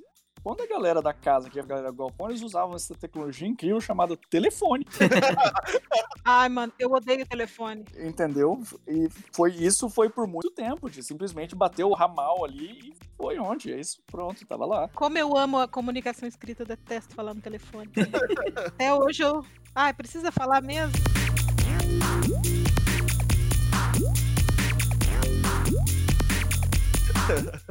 Tá certo. Ô, assim, então só pra gente entrar aqui nos finalmente, e surgiu o jQuery. Ah, não, pera lá, E o que, que foi na nossa vida? pera lá, pera lá. Olha só, antes do jQuery, eu só queria falar isso. Antes do jQuery, todo site que eu escrevia tinha o meu arquivinho lá, script.js. Eu, inclusive, tuitei esse dia sobre isso, falando da, de quanto, como era. Mas o meu script.js e a primeira linha, que era uma linha só, era. Vamos lá, vou tentar digitar aqui. Function dollar recebe ID, retorna document, get element by ID, ID. Era isso. Isso foi o- meu jQuery antes do jQuery. Aham. É, exato. Isso aí, aí quando o jQuery veio, eu pude fazer um negócio chamado $.html e eu pude escrever direto, sei lá o que ali. Aí, rapaz, aí o negócio ficou bonito. Aí foi legal. Aí foi bacana. É, mas como foi essa transição para cada um de vocês? Tipo, de deixar exatamente esses scripts que você copiava e colava e aprender a usar uma biblioteca de verdade e ter esses recursos todos, tipo, é, o quanto tempo, na verdade, vocês demoraram para entender que isso era bom, saca? Então, acho que assim, a questão de você migrar pro jQuery é quando você precisava fazer um site que rodasse exatamente igual em todos os navegadores. Esse era o primeiro ponto. Porque o Ajax, ele era muito difícil de implementar em cada um dos navegadores, né? Então você tinha, o IE5 era um jeito que você implementava Ajax, o IE6 era, era outro jeito. Então, quando você exigia que o back-end realmente fosse igual, a, o comportamento e tudo, aí você tinha que migrar para o jQuery. É, no começo era basicamente isso. Quando você fizer um site básico, não precisava de jQuery. Isso. O primeiro dollar.get ninguém esquece. exato, exato. Justamente porque você tinha toda aquela escrita do XML, HTTP request, assim, fazer toda a validação de status e não sei o que. Como o programa falou, para cada navegador é uma coisa diferente. Aí você vai, pega uma biblioteca, você faz é, dollar.get URL e callback. Acabou. Acabou. E é bom. Isso. E aí, nessa época, claro, ele veio e puxou pra frente, coisa que o Gmail tava né, mostrando pra gente que era o Ajax na época e coisas desse tipo. Mas aí, junto com ele, veio também grandes concorrentes como Multools, Prototype e coisas desse tipo, que andaram pau a pau e você tinha muita gente que, que, que defendia ali um ou outro com um certo fervo ali da, do que cada um fazia, né? É o que é hoje. Isso, mas foi o primeiro frame, Flame Wars ali, foi esses três. Eu acho que pra gente então tentar finalizar aqui essa nossa conversa, aquela, as Flame Wars né, que existiram antes, ASP e PHP, o que que pagava mais boleto, que hoje em dia a gente sabe que é Java, mas antes tinha esses outros dois caras. e como é que foi, tipo, como foi para escolher para vocês é, o melhor e por que foi PHP? Muito bom, muito bom. Um paradoxo bom, né? A gente a gente pagava, a gente pagava muito boleto, mas ao mesmo tempo a gente escreveu muito script de boleto nessas mesmas linguagens. Opa! Que nunca funcionava. Não, pelo amor de Deus, você mostrar uma, um código de barras na, na, no PHP pela primeira vez foi uma coisa que eu, eu confesso que eu fiquei emocionado. Entendeu que funcionava, né? Não, mas é essa época a linguagem ela não tinha é, primeiro que nessa época a, gente, a questão da performance não tinha o impacto que tinha hoje. A gente estava falando, por exemplo, de front-end e coisas desse tipo, ninguém prestava atenção para performance de front-end. A gente colocava o jQuery lá e dane-se. Não queria saber de, de tamanho da página nem nada. E no, nos primórdios de uma web, você também não tinha aquela coisa do seu site, pelo menos a maioria dos mortais, o Ender pode falar na questão do de ter milhares de acessos ali. Então, o distribuído não existia. Você tinha aquele um servidor Apache Local Web lá, que, que você tinha, sei lá, mil acessos por dia. Alguma coisa assim, entendeu? Isso do seu site, do, como a gente estava falando, o site de advocacia, o site de. Bombando, né? É, mas agora um site de notícias, Andrew, como que ficava essa questão nessa época de. Era pesado. Era, era bem pesado, com certeza, né? Era uma das preocupações lá, tinha uma equipe só para isso, né? De, de CISADM, no caso, não era nem de, de desenvolvedor. Né? SRE. é, porque era mais mesmo performance, né? De, de atender aquilo, né? De, de, load balance, principalmente, né? O conceito de load balance foi criado nessa época até, né? Isso. Que é o pesado. Mas nem as linguagens em si tinham esse foco, né? Você não tinha aquela linguagem que hoje, assim. Não, não. Toda vez que você vê uma atualização de uma linguagem, a primeira coisa que ela quer fazer é um benchmark de request por segundo, né? Naquela época era focado mesmo enquanto é, é, horizontal o negócio. Bota mais máquina aí e vambora, né? Verdade, isso é mesmo. Bota mais máquina aí. Não, e, inclusive era um load balance meio português, né? Era www, www1, www2. aí é show. Eu é lembro é disso, eu lembro disso. Aí é bala mesmo. Era bem, era bem rudimentar a mesma coisa, no iníciozinho, né? Yeah especificamente o bate-papo tinha um problema, né? Porque é, você não podia fazer load balance na sala de bate-papo. Você entra numa sala lá no determinada máquina porta, você tem que ficar pendurado ali, você não pode distribuir, né? Então a logística aí, que era a parte que eu cuidava mais, era bem complicada mesmo, né? A solução que a gente deu foi separar as salas por porta, né? Então, para aliviar a carga, máquina porta. Né? E por muito tempo você não tinha conexão aberta. Então o chat, por exemplo, era baseado em ping. Não, não, não, não, não, não. O chat era conexão aberta, era Keep Alive. Você conectava e não fechava a conexão. Bah, coitado. Você ficava tendo uma máquina só, era uma máquina SAM que a gente usava na época, né? Usando os solares. A gente tinha 30 mil pessoas penduradas na máquina No. Caraca. Não, a máquina, a máquina saía fumaça. A versão, a versão que eu falei do ping era a versão dos menos mortais que não poderiam ter uma dessa. Então a gente fazia o ping pra. É, mas, mas assim, mas funcionava porque era C. O servidor era C, né? O meu trabalho lá foi justamente fazer isso, né? Aí quando mudou o CTO lá, que eles fizeram em 2004, 2003, por aí. Não, agora vai ser tudo Java. Eu falei, ô, Xará, não dá pra ser tudo Java. Java é legal, mas botar 30 mil macacos pendurados no galho aqui com Java numa máquina você não vai conseguir. Nunca. Nem, nem. Legal, tem suas vantagens. Manutenção principalmente, mas você não consegue pendurar 30 mil pessoas- conexões ativas numa máquina só. Fizeram o teste lá, botaram 10 máquinas, né? E na época, uma máquina SAN custava coisa de 40 mil dólares por mês de aluguel, não tinha nuvem. Cruzes. Você imagina, Então, agora vamos, vamos tentar então para a maioria dos mortais aqui, porque o Ender acabou de dar uma carteirada na gente aqui que a gente ficou quieto. eu citei um, eu citei um fato histórico só. Não, é, mas é legal entrar nessa parte que o Ender fala, por causa que a a gente ficava muito nessa parada, tipo, de qual linguagem e tal. E sempre foi o mais roots que resolvia os problemas. Então, tipo, o C era, era, Sim, exatamente. era o mais pra baixo, que hoje em dia a gente fala que o, o C é uma linguagem de máquina, mas naquela época não era, né? Tipo, é outra linguagem. Era a única. Você não tinha outra opção. Você imagina colocar 40 mil pessoas numa máquina se não fosse C. Não tem outra linguagem que faça isso. Não tem. Não tem, exato. E, e nessa época, o Apache ainda, você vê, até o, o Apache 2 foi um lançamento incrível, mas o Apache 1.3 foi o que mais pendurou para mim nessa época, mas você, hoje, uma URL, ele é marketing. Nessa época, quando a galera sabia até menos de internet, era a época do index.php, onde alguma coisa. Você não tinha aquela URL amigável. Era o site.com que redirecionava para o index.php e aí tinha uma query string ali gigantesca. Interrogação view igual a página que você vai acessar e olhe lá. Exatamente, entendeu? Então, você nessa época realmente você tava, você trazia o usuário para a questão do que ele estava vendo ali. Até porque, como a gente falou, você tinha os frames, sets e frames, então muita coisa de fato estava escondida. Ah, ah, ah, ninguém se preocupava em trocar de fato a URL ali em cima ou coisas desse tipo para para isso, né? Ficava na, na mesma tela. Não, se quisesse esconder a URL era Flash, né? Que aí ele se abriu o negócio só e chamava tudo por baixo. Exatamente. O Flash foi o que trouxe o primeiro, que eu não sei quem que gosta de falar isso, acho que é o JP que gosta de falar, que foi o primeiro é, back-end for front-end.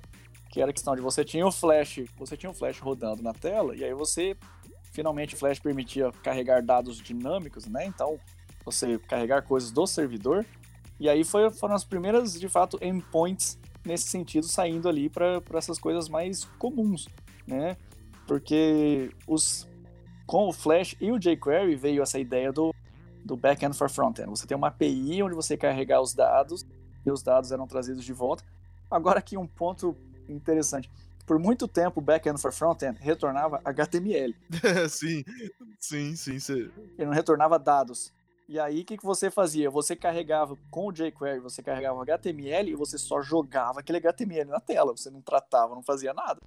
Traz aí as últimas notícias e pronto. É document, é, dollar ponto algum HTML ali, foi ontem. Ele joga lá dentro, é verdade. É. O, o IS eu nunca tive o prazer de trabalhar. Se alguém puder me falar para mim, eu. Eu trabalhei muito.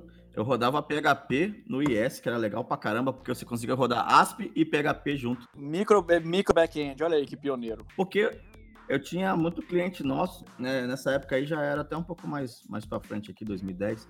Mas eu tinha. Eu, nossos clientes eram muito partners da Microsoft, né? Então eles só, eles só tinham Windows lá.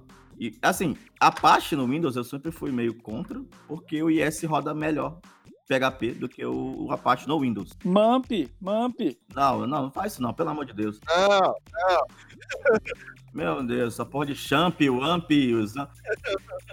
Champ, Lamp, Mamp, aí tinha LampP ainda, tinha um. Não, na boa, velho. Em 2020, não usem, ó, não usem essa merda. Champ, Lamp, Wamp. É porque o Mamp, o Mamp, beleza, porque é, é, é stack, mas Champ, é, Easy PHP, velho, também em 2020, gente. Instala a parada direitinho, é, procura no YouTube como é que instala do jeito certo. Então, mas é esse é o ponto. A gente não tinha isso nessa época. A gente só queria baixar um pacotão lá, rodar next, next, next, next. Você conseguiria instalar esse malware? Sim, next, next, next, next. E é isso aí. Sim, sim. não, naquela época, beleza. Tô falando. É, é porque, cara, é, é, que isso me remete muito agora, sabe? O pessoal falando, então, instalei o Champ aqui, tá com problema no PHP. Eu falei, hum, meu Deus do céu. Primeiro erro é instalar o Champ, vamos lá. Exato. Mas então eu trabalhei muito com IS. E, e era legal isso, você conseguia rodar no mesmo, no mesmo endpoint. É, no mesmo endpoint não, porque você tinha que botar ou, o PHP ou, ou, ou, o, o ASP. Mas você conseguia rodar site que tinha ASP e PHP no mesmo, no mesmo domínio, vamos falar assim, entendeu? E você botava o ponto PHP, rodava o ponto PHP, o ponto ASP, você rodava o ponto ASP. E não tinha esse problema. E, e era bom, assim, era bom. Eu sei que eu posso estar traumatizado, mas eu me lembro que para configurar um localhost no ISS no Windows era um inferno. Continua sendo. Você tinha que ir nas configurações do sistema operacional. Mas é que é, a ferramenta estava atrelada ao sistema operacional. Agora você quer comparar ele com algo que você baixa externo e instala na máquina, porra, aí é diferente. Exato. É porque, tipo assim, o PHP, ele, inclusive, teve que fazer uns binários exatamente para poder rodar no IS, entendeu? Então teve um projeto lá, que era o php.is.net, se não me engano, que você conseguia pegar um, um, um binário e ele fazia já a configuração no seu IS do PHP, já fazendo tudo o rolê que tipo um champ faria, entendeu? Mas era mantido pelo, pela, pela própria Microsoft junto com o pessoal do PHP. Agora você me lembrou aqui, então, a questão do. Por muitos e muitos anos, as empresas tinham o servidor da empresa. Sim. Então você, você jogava o teu arquivo pro servidor da empresa e rodava lá, entendeu? Você não rodou, o servidor não. Uh, o Apache o IS não estava na tua máquina. Tinha uma outra CPU, uma outra CPU parada em algum lugar que só servia para servidor. E você jogava os arquivos lá e lá você acessava. Lá era o teu ambiente de dev. E nos clientes era pior ainda, porque nos clientes tinha esse problema e tinha máquina que você só conseguia, só conseguia entrar de, de uma maneira X lá, né? Citrix e outras paradas que eram. Tu barrava todo, entendeu? Então, e como eu tinha muito cliente que era só IS, então eu tive que fazer um, um documento de implementação, de implantação muito bem feito para rodar. E era mais ou menos isso. Ó, instala esse, o, o PHP é, do IS e faz essas configurações aqui, roteia essas portas aqui Cara, mas rodava bem, sabe? Quando, quando dava certo. quando dava certo é ótimo. dava certo, o IS rodava muito bem. Porque o pessoal fala, pô, Pokémon, não tem como rodar PHP no IS. Tipo, tem. E, e não é ruim, tá? Não é ruim. Eu preferia muito o IS do que Apache para rodar PHP no Windows. Gabi, a, a, gente usava PHP no IS, né, lá naque, naquele começo, por conta que a gente também usava muito a biblioteca do Office, né, junto com o negócio. Você lembra como que a gente mantinha isso naquela empresa? Ah, eu jogava arquivo no servidor, eu não lembro. Eu também não. Eu, eu o que eu, eu, lembro mais assim foi quando eu comecei a trabalhar com Java. Uhum. E aí eu vi que eu tinha que instalar um Tomcat. Porque tinha um problema que a gente tinha que resolver e eu não soube resolver ele em PHP e eu só achei a solução em, em Java. E aí foi quando eu comecei no Java e eu tive que instalar lá o Tomcat. Então foi, foi assim que eu comecei. Sem toda a chatice do politicamente correto, qual é a melhor solução para este problema? Era Java, pronto, foi Java. É isso aí, pronto. Ah, eu não, eu não tenho esses partidarismo, não, cara. É... Que beleza, que bonito. Tem um problema e tem uma solução. Foi aí que eu comecei no Java. O Java tava pagando bem os boletos e continuei no Java até hoje. amanhã até hoje. Mas você gerou boletos em Java? Quem nunca, né? Cara, sim. Numa, numa, certa, é, numa certa prefeitura aí de uma cidade que eu morava antes. um boleto de, de um certo imposto quando você Inclusive, eu tenho uma história muito. Eu tenho uma... Que responsabilidade. Eu tenho uma história muito legal sobre isso, porque quando a minha mãe comprou um apartamento em Campo Grande, o corretor queria cobrar um valor de TBI mais alto do que era o padrão. E ela me comentou qual era a porcentagem, eu não lembro agora. Aí eu olhei pra dela e falei assim: tá errado. eu, eu fiz. Aí eu falei assim: nossa, eu dei a carteirada da, do ano ali. Eu falei. Essa regra de negócio fui eu. Exato, eu fiz esse boleto e não é essa porcentagem. Aí sim. Aí sim. Aí ela voltou lá, aí o cara. O cara. Ah, tal, né? Deu uma disfarçada, mas ele, ele tava cobrando um meio por cento a mais dela, falando que era ITBI. Eu falei, não, não, não, não, não, não, fala que a tua filha trabalha lá na prefeitura e não é. Excelente. Para, para os, como é que é que o Fernando fala? Os novinhos, ai, coisa horrorosa. Para os jovens, para os jovens que estão nos ouvindo, não havia por muito tempo um negócio chamado PagSeguro ou qualquer integração de gateway de pagamento. Toda vez que você queria de fato fazer um comércio eletrônico, como eu fiz alguns da minha vida, você fazia integração por integração. Então, se você queria ter um boleto do banco X, você tinha que integrar com o banco X, com Y, cartão de crédito. O cartão de crédito, inclusive, para quem não sabe, nessa época você tinha que disponibilizar para eles um ambiente de teste onde eles fariam compras no seu site para validar se o seu ambiente estava seguro ou não. Aí eles liberariam a chave para você de fato colocar em produção o teu pagamento. Bons tempos. É, existe uma, é, existe uma regulamentação, é porque eu trabalho com cartão agora. Aí tem uma regulamentação chamada PCI, que, que também um site ele só pode operar com cartão se ele passar nas regras do. Sim, mas é que hoje com PagSeguro. Ah, sim. Aí, aí quem tem que ser compliance com, pag, com, com com cartão eu pago seguro, mas antes era você que tinha que provar para a empresa de cartão. Dureza. Mas isso é você no seu compartilhado local web PHP Apache 2. Boa sorte fazendo isso. Esse... Quem conseguia era herói. Sabe o que você me lembrou? Lembrou aquele. A, que a gente, o pessoal fala muito para de pirâmide. A gente tinha uma pirâmide, não sei se vocês participaram, que era mandar carta que mandava um real. Você mandava carta para não sei quantas pessoas. Aí eu lembro que, tipo, os primeiros lugares que eu comprei como que era? Você manda, ele te mandava um e-mail com uma conta e você depositava na conta, mandava um e-mail para falar que depositou naquela conta e aí eles te mandavam uma parada. Ah, sim. A, a, história do Mercado Livre é isso, né? Você deposita e espera que o cara envie para você. Qualquer comprinha por revistinha, né? Exato. Ah, mas aí tinha o um vendedor ali, você podia ir lá meter a mão na cara dele que você comprou na revistinha, você comprou de alguma pessoa. É, pô, o problema na internet era isso, era tipo, manda, recebi um e-mail, manda aí pra essa conta aí. Ah, deu bom, não deu bom. Não, eu falo tipo, ah, sei lá, um gibi que tava vendendo alguma coisa lá, numa das folhinhas, sabe? Ah, sim, sim, verdade. Nossa, isso é nostálgico.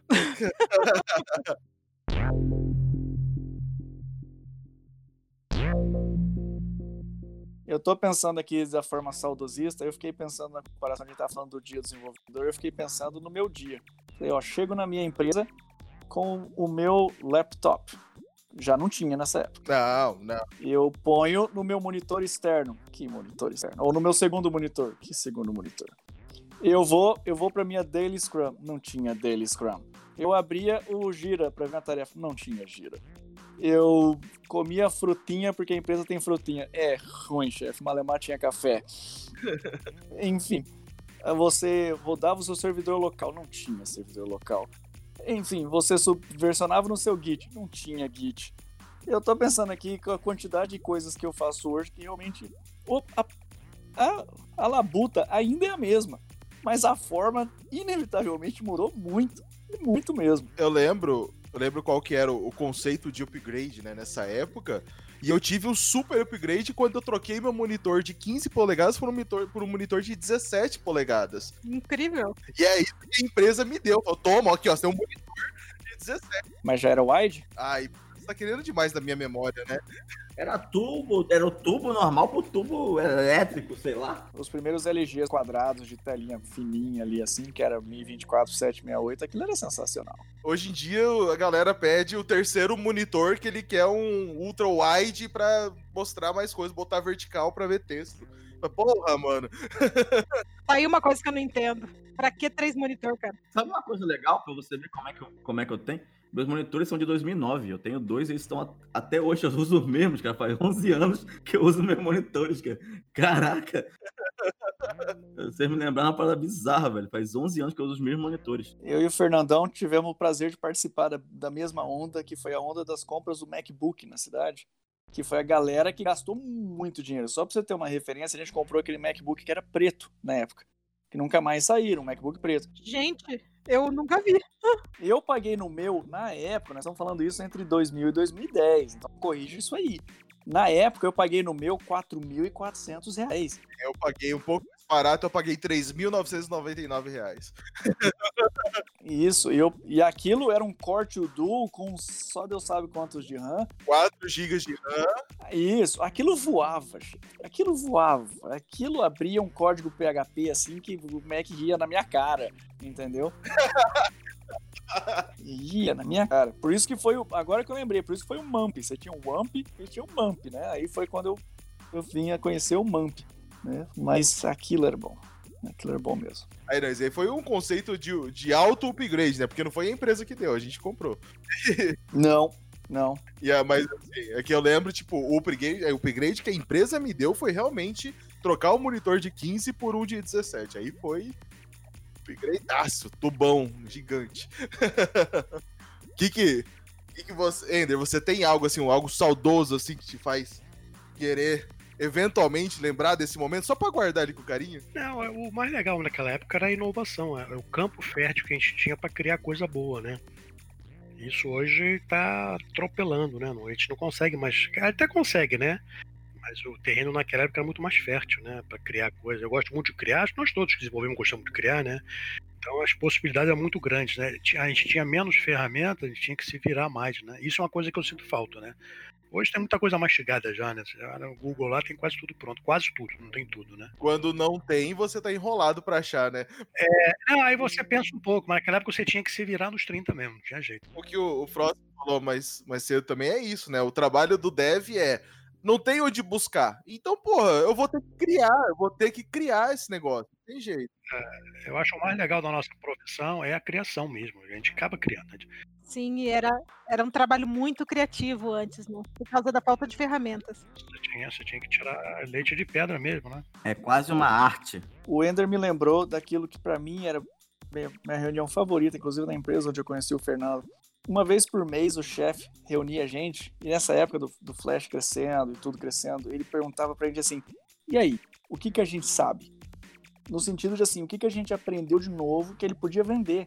Então eu lembro de eu falando para ele, ó, eu descobri que eu posso fazer um arquivo de flash num CD-ROM, carregar a informação da internet. Ou seja, você pode ter lá o seu CD card que vai mostrar as últimas notícias carregando na internet. Então, poxa, sensacional, vamos vender isso aí. Então, era uma, era uma descoberta todo mês. Ó, oh, agora aprendi que eu posso sincronizar isso com aquilo, não sei o que, agora tem isso, agora tem aquilo. Então, você estava descobrindo à medida que ia fazendo realmente era muito criativo, como o Gabi falou. É, mas tinha também o outro lado da moeda, né? Tinha muita gente enganando também, né? Aproveitando a chance, vamos fazer. Aí o cara só fazia bobagem, né? Aí você tinha que correr atrás para consertar as bobagens que os outros faziam, né? Mas hoje em dia ainda tem isso, né, Ender? Hoje em dia tem isso. Exato, isso é até hoje, né? A gente não tá. Todo mundo tá aí em algum momento corrigindo uma bobagem de alguém. É, mas aí não tem jeito, né? Isso é da humanidade mesmo, né? Mas naquela época, eles davam poder na mão de qualquer um. Hoje o cara, para fazer uma bobagem, ele tem que fazer uma entrevista. Porque ninguém sabia, né? Ninguém sabia. Ninguém sabia mexer. Os caras metiam a mão pelos pés e vambora, né? Pokémon, você tem algo específico assim que você traz com carinho? Ah, porque eu trago com carinho dessa época aí é o nosso Tibão, né, cara? Tibia aí, 2000. Eu comecei a jogar em 2002, jogo até hoje. O mesmo jogo, diga-se de passagem. Faz parte da minha vida aí. E Tibia, a parte legal dele, porque o site do Tibia é em PHP, e até hoje é PHP. Pegou as duas maiores linguagens, C++ para fazer o jogo e PHP, então tá aí. O primeiro MMORPG, tipo, aproveitou muito dessa da internet. Começamos a jogar Tibia quando era internet de escada, passamos pela internet a rádio, joguei Tibia, agora DCL, tô jogando Tibia, agora a fibra, joguei Tibia também. Estamos jogando Tibia aí faz tempo, então eu acho que é uma coisa saudosista para mim, é um jogo que eu, eu gosto bastante, sempre gostei. E tá de volta aí, 40 mil pessoas jogando esse final de semana, então tamo junto. Caramba. Gabi, você tem algo assim mais carinhoso também dessa época? Ou só o desespero mesmo largar para trás? tem bastante disso, mas é, eu pensando no ambiente que eu trabalho hoje, que estava falando agora, que todas essas ferramentas, é, o ambiente que eu trabalho hoje ele é muito complexo. Então, se você quer enviar um código para tal lugar, tem várias coisas que você tem que fazer, tem várias. E antes era mais fácil.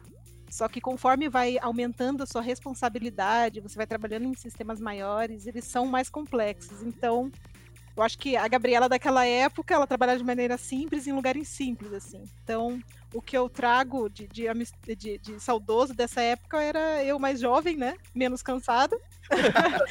é, mas é, aprendendo, aprendendo até hoje. Sim, eu gosto muito de, de trabalhar nesses, nesses sistemas complexos agora, que mostram tanto que a gente aprendeu, mas a gente sempre começa lá do simples, então essa simplicidade de antes, assim, onde a gente começou.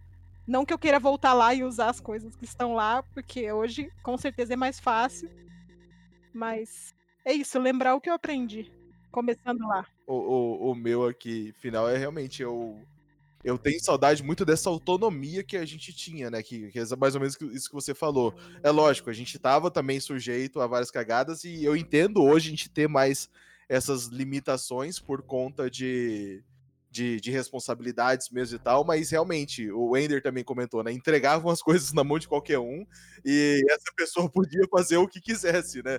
Então, mas assim, era realmente um, um ponto legal, né? Tipo, você realmente tinha autonomia para criar e eventualmente até mesmo para escolher a tecnologia que que melhor resolvia aquele programa. Hoje em dia existem muitos dogmas, né? Muito, ah, não, a stack é essa e ponto, a gente não vai mudar. É, não é tanto dogma, mas assim, não, agora que eu trabalho num sistema tão grande e complexo, a gente não pode simplesmente escolher alguma linguagem que ela não é segura, que ela não passou por uma verificação, porque é um sistema financeiro. É um critério técnico, né, agora. Antigamente era um achismo, né? Eu acho melhor que é novidade. Não, é que assim, se for falar disso, a gente começou a usar Elasticsearch na versão 0.2. É um gênio, né? Antes da versão final. Mas aconteceu. Padrão, padrão. Comecei a usar, sei lá, Node.js versão 0.4 também, o negócio assim. Ah, foda-se versão final. Tava em produção já na versão 0. alguma coisa. Vida louca. acontece, eventualmente acontece. Eu comecei com Node nessa época também. É, tipo, porra, cara, Node era, é um negócio porque realmente. Eu não sei se foi o seu caso, Ender, mas quando eu comecei a usar Node, foi 2009, 10, sei lá. E acho que as primeiras versões é disso, né?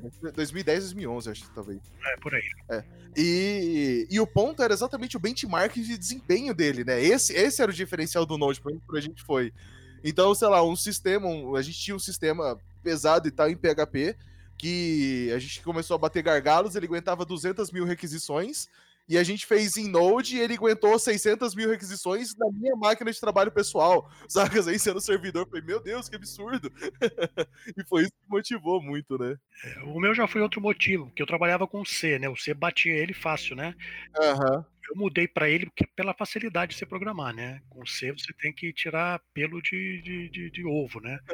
Uhum. E o Node, como eu é versado em JavaScript, né? Porque sistema web, para mim foi um milagre dos céus quando apareceu o Node. Falei, nossa, é agora, me livrei do C. Me livrei no bom sentido, né? Que ainda tem o C aqui na manga ainda, né? Mas dava para trabalhar com a linguagem mais, efici mais eficiente em termos de velocidade, né, de manutenção, inclusive. Ah, o Frosk, você tinha comentado sobre a sua história, tipo, o que, que você tinha... Ah, tá, não, é que assim, o Ender falou que nessa época estava aberto para a gente fazer muita coisa errada, né? Em 2007, 2008, é, um rapaz que tinha um, um tatuador, tinha um site da, da, da, da empresa dele, em Flash, e entrou em contato para fazer um freela, porque ele falou que o site parou de funcionar. Porque tinha um programador que fez um admin pro site dele, onde ele cadastrava as fotos de tatuagem. E parou de funcionar. Falei, claro, posso dar uma olhada. Me passou, nessa época você vê que coisa de confiança. Quando você começava um freela, a primeira coisa que o cara fazia era passar o usuário e senha do FTP, pra você dar uma olhada no que, que tinha por lá. Sim. Eles não faziam a menor ideia que tava fazendo, né? Até hoje, tá? Até quando eu pego o freela, até hoje o pessoal manda isso aí, tá? Não é, não é só naquela época, não. Exatamente. Mas enfim, eu fui olhar, eu pedi, pedi o usuário e senha do administrador também e tal. E aí eu fui lá, galeria de fotos, cadastrar nova galeria, subi algumas imagens de teste e o administrador falou assim: imagens enviadas em até 24 horas estarão no site. Aí eu, uai. Ok, eu ainda me dei o benefício da dúvida. Eu falei, ele colocou algum cron job no servidor para meia-noite, sei lá, alguma coisa assim. Aí eu fui olhar o código fonte. O código fonte do camarada no no administrador dele era um PHP que recebia as imagens, mandava um e-mail para ele com as imagens. Ele abria o flash, colocava as fotos lá, compilava o Flash e fazia o upload da versão atualizada com as fotos novas. Nossa, que malandro. Que coisinha sem vergonha. E aí o cara viajou, foi embora. E isso é que é, isso é que é CICD. Pois é, então. E aí o cara viajou, foi embora e o site parou de funcionar. Eu falei, moço, o senhor não faz uma ideia do que, que aconteceu aqui. Nossa. Essa, essa, ganhou todas. É tipo, é tipo um caixa eletrônico com alguém dentro, né? exato, exato. Tipo isso mesmo, caralho. Que que é isso, gente?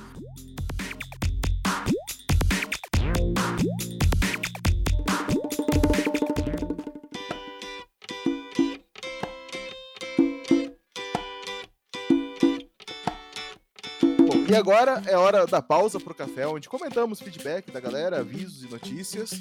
E também o primeiro passo aqui hoje é agradecer a presença do, dos nossos ilustres convidados aqui hoje. O Ender, com seu conhecimento de muito tempo. Se você quiser deixar algum contato, rede social também, pro pessoal te seguir, trocar uma ideia, você interage mais em algum lugar, como que é, Ender? É, eu tô, tô eu tô no, no LinkedIn, né? Obviamente, né? Que é o principal ponto. Eu tenho algumas coisas publicadas no Medium também, né? Se você procurar lá se bem que tá pelo meu nome verdadeiro, não tá com o Ender, né? Mas eu vou estar aqui no canal também, né? Se quiserem me contactar aqui, né? É verdade. Assim, na verdade, pro pessoal que tá ouvindo, né? A gente tem nosso servidor público, né? Do Discord, tá divulgado os links tanto no nosso site quanto nas nossas redes sociais. E todos os convidados que participam estão também nos nosso, no nosso Discord. Então, entra aqui, vocês têm acesso a ele, se eles estiverem online, né? Obviamente. Mas mandar uma mensagem, uma hora ou outra a galera responde. Então, Ender, o arroba Ender aqui no nosso Discord mesmo, você acha ele, tá certo. Perfeito. E agradeço aí a oportunidade de falar com vocês aí, de jogar um pouquinho de conversa fora aí. Não, excelente. Na verdade, a gente tiver mais desses assuntos também nostálgicos, eu trago. E também, se você tiver para contribuir com assuntos mais novos, que eu sei que você também evoluiu junto com as linguagens, a gente também te traz para falar disso daí. Um dia que, quem sabe, a gente quiser falar de GraphQL, você é um bom nome. Porque até hoje eu não entendi essa porra. É um, é um, é um, é um REST metida besta. ok. Bom, Pokémon, você tem todas as suas redes sociais. Faz aí que você já tá já grande aí, né? Falando de tudo. Grande nada, tô grande porque eu tô gordão pra caramba, né?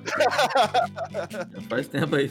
É, é Pokémon BR em quase qualquer lugar, gente. Eu, eu faço live no, na Twitch, tá? Todos os dias, basicamente à noite. Então, twitch.tv barra PokémonBR. Você me segue no Twitter, também é PokémonBR, no Facebook, no Instagram, no TikTok, no LinkedIn também é PokémonBR. E onde você for, no canal do Imasso, também lá no Imasso tem muito artigo que eu publiquei lá. Pokémon BR é, Pokémon BR. Poké de pequeno, mão de mão mesmo, por causa senão a Nintendo ia pegar direito aí se eu botasse Pokémon. E aí ficou aí o BR no final, por causa que eu jogava poker, né? E a galera sabe que brasileiro estraga qualquer jogo. Então botava BR porque os russos e os americanos odiavam a gente e dava dinheiro pra gente aí. então é isso aí, gente. Pokémon BR em qualquer lugar. E muito obrigado pela presença. Tipo, como eu falo pra vocês às vezes, é, eu sigo você no Twitter, é muito divertido ver as zoeiras que vocês fazem com tecnologia. E essa é a parte legal, eu também faço isso, né? É, eu faço stand-ups pra dev e e é legal você poder pegar a linguagem e falar, ó, essa a linguagem aqui, que você tanto endeusa, ela tem esses problemas aqui, tá? Não é tudo isso não. Ou não, essas, tem esses pontos fortes aqui que você tem que lembrar para a pessoa que não sabe entender que tem esses pontos fortes. Eu acho que isso é muito divertido. E a gente, como deve, tem muita coisa legal e muita coisa zoada na nossa profissão. Sim. Então, sim. É, eu acho que vocês trazem é, de uma maneira bem lúdica, bem divertida, esses pontos, né? Excelente. Tá certo, valeu, cara. E assim, esse é o ponto, né? O Deves Cansados é essa pegada bem, bem de humor, né? De trazer a realidade e de uma maneira que a gente tenta ser mais leve e, e, também, assim, é meio que. A gente brincou, né, alguns episódios atrás, né, que é o anti-hipsters, né? Porque a gente tá falando da realidade, do nosso dia a dia, de como é, porque você ouve, né, outras coisas na, na internet e a, e a galera fala muito do que é trending, né? Do que tá acontecendo. E quem sabe daqui uns 10 anos você vai trabalhar com isso, né? exato, exato. É a questão que a gente, que a gente falou pouco, mas tipo, o Cold Fusion é muito essa parada. Que era, na época, ia ser o hype, ia ser a linguagem que ia mudar a web e e não mudou nada. Exato, e morreu, né? tá certo, toca a música do caixão aí, né? E morreu.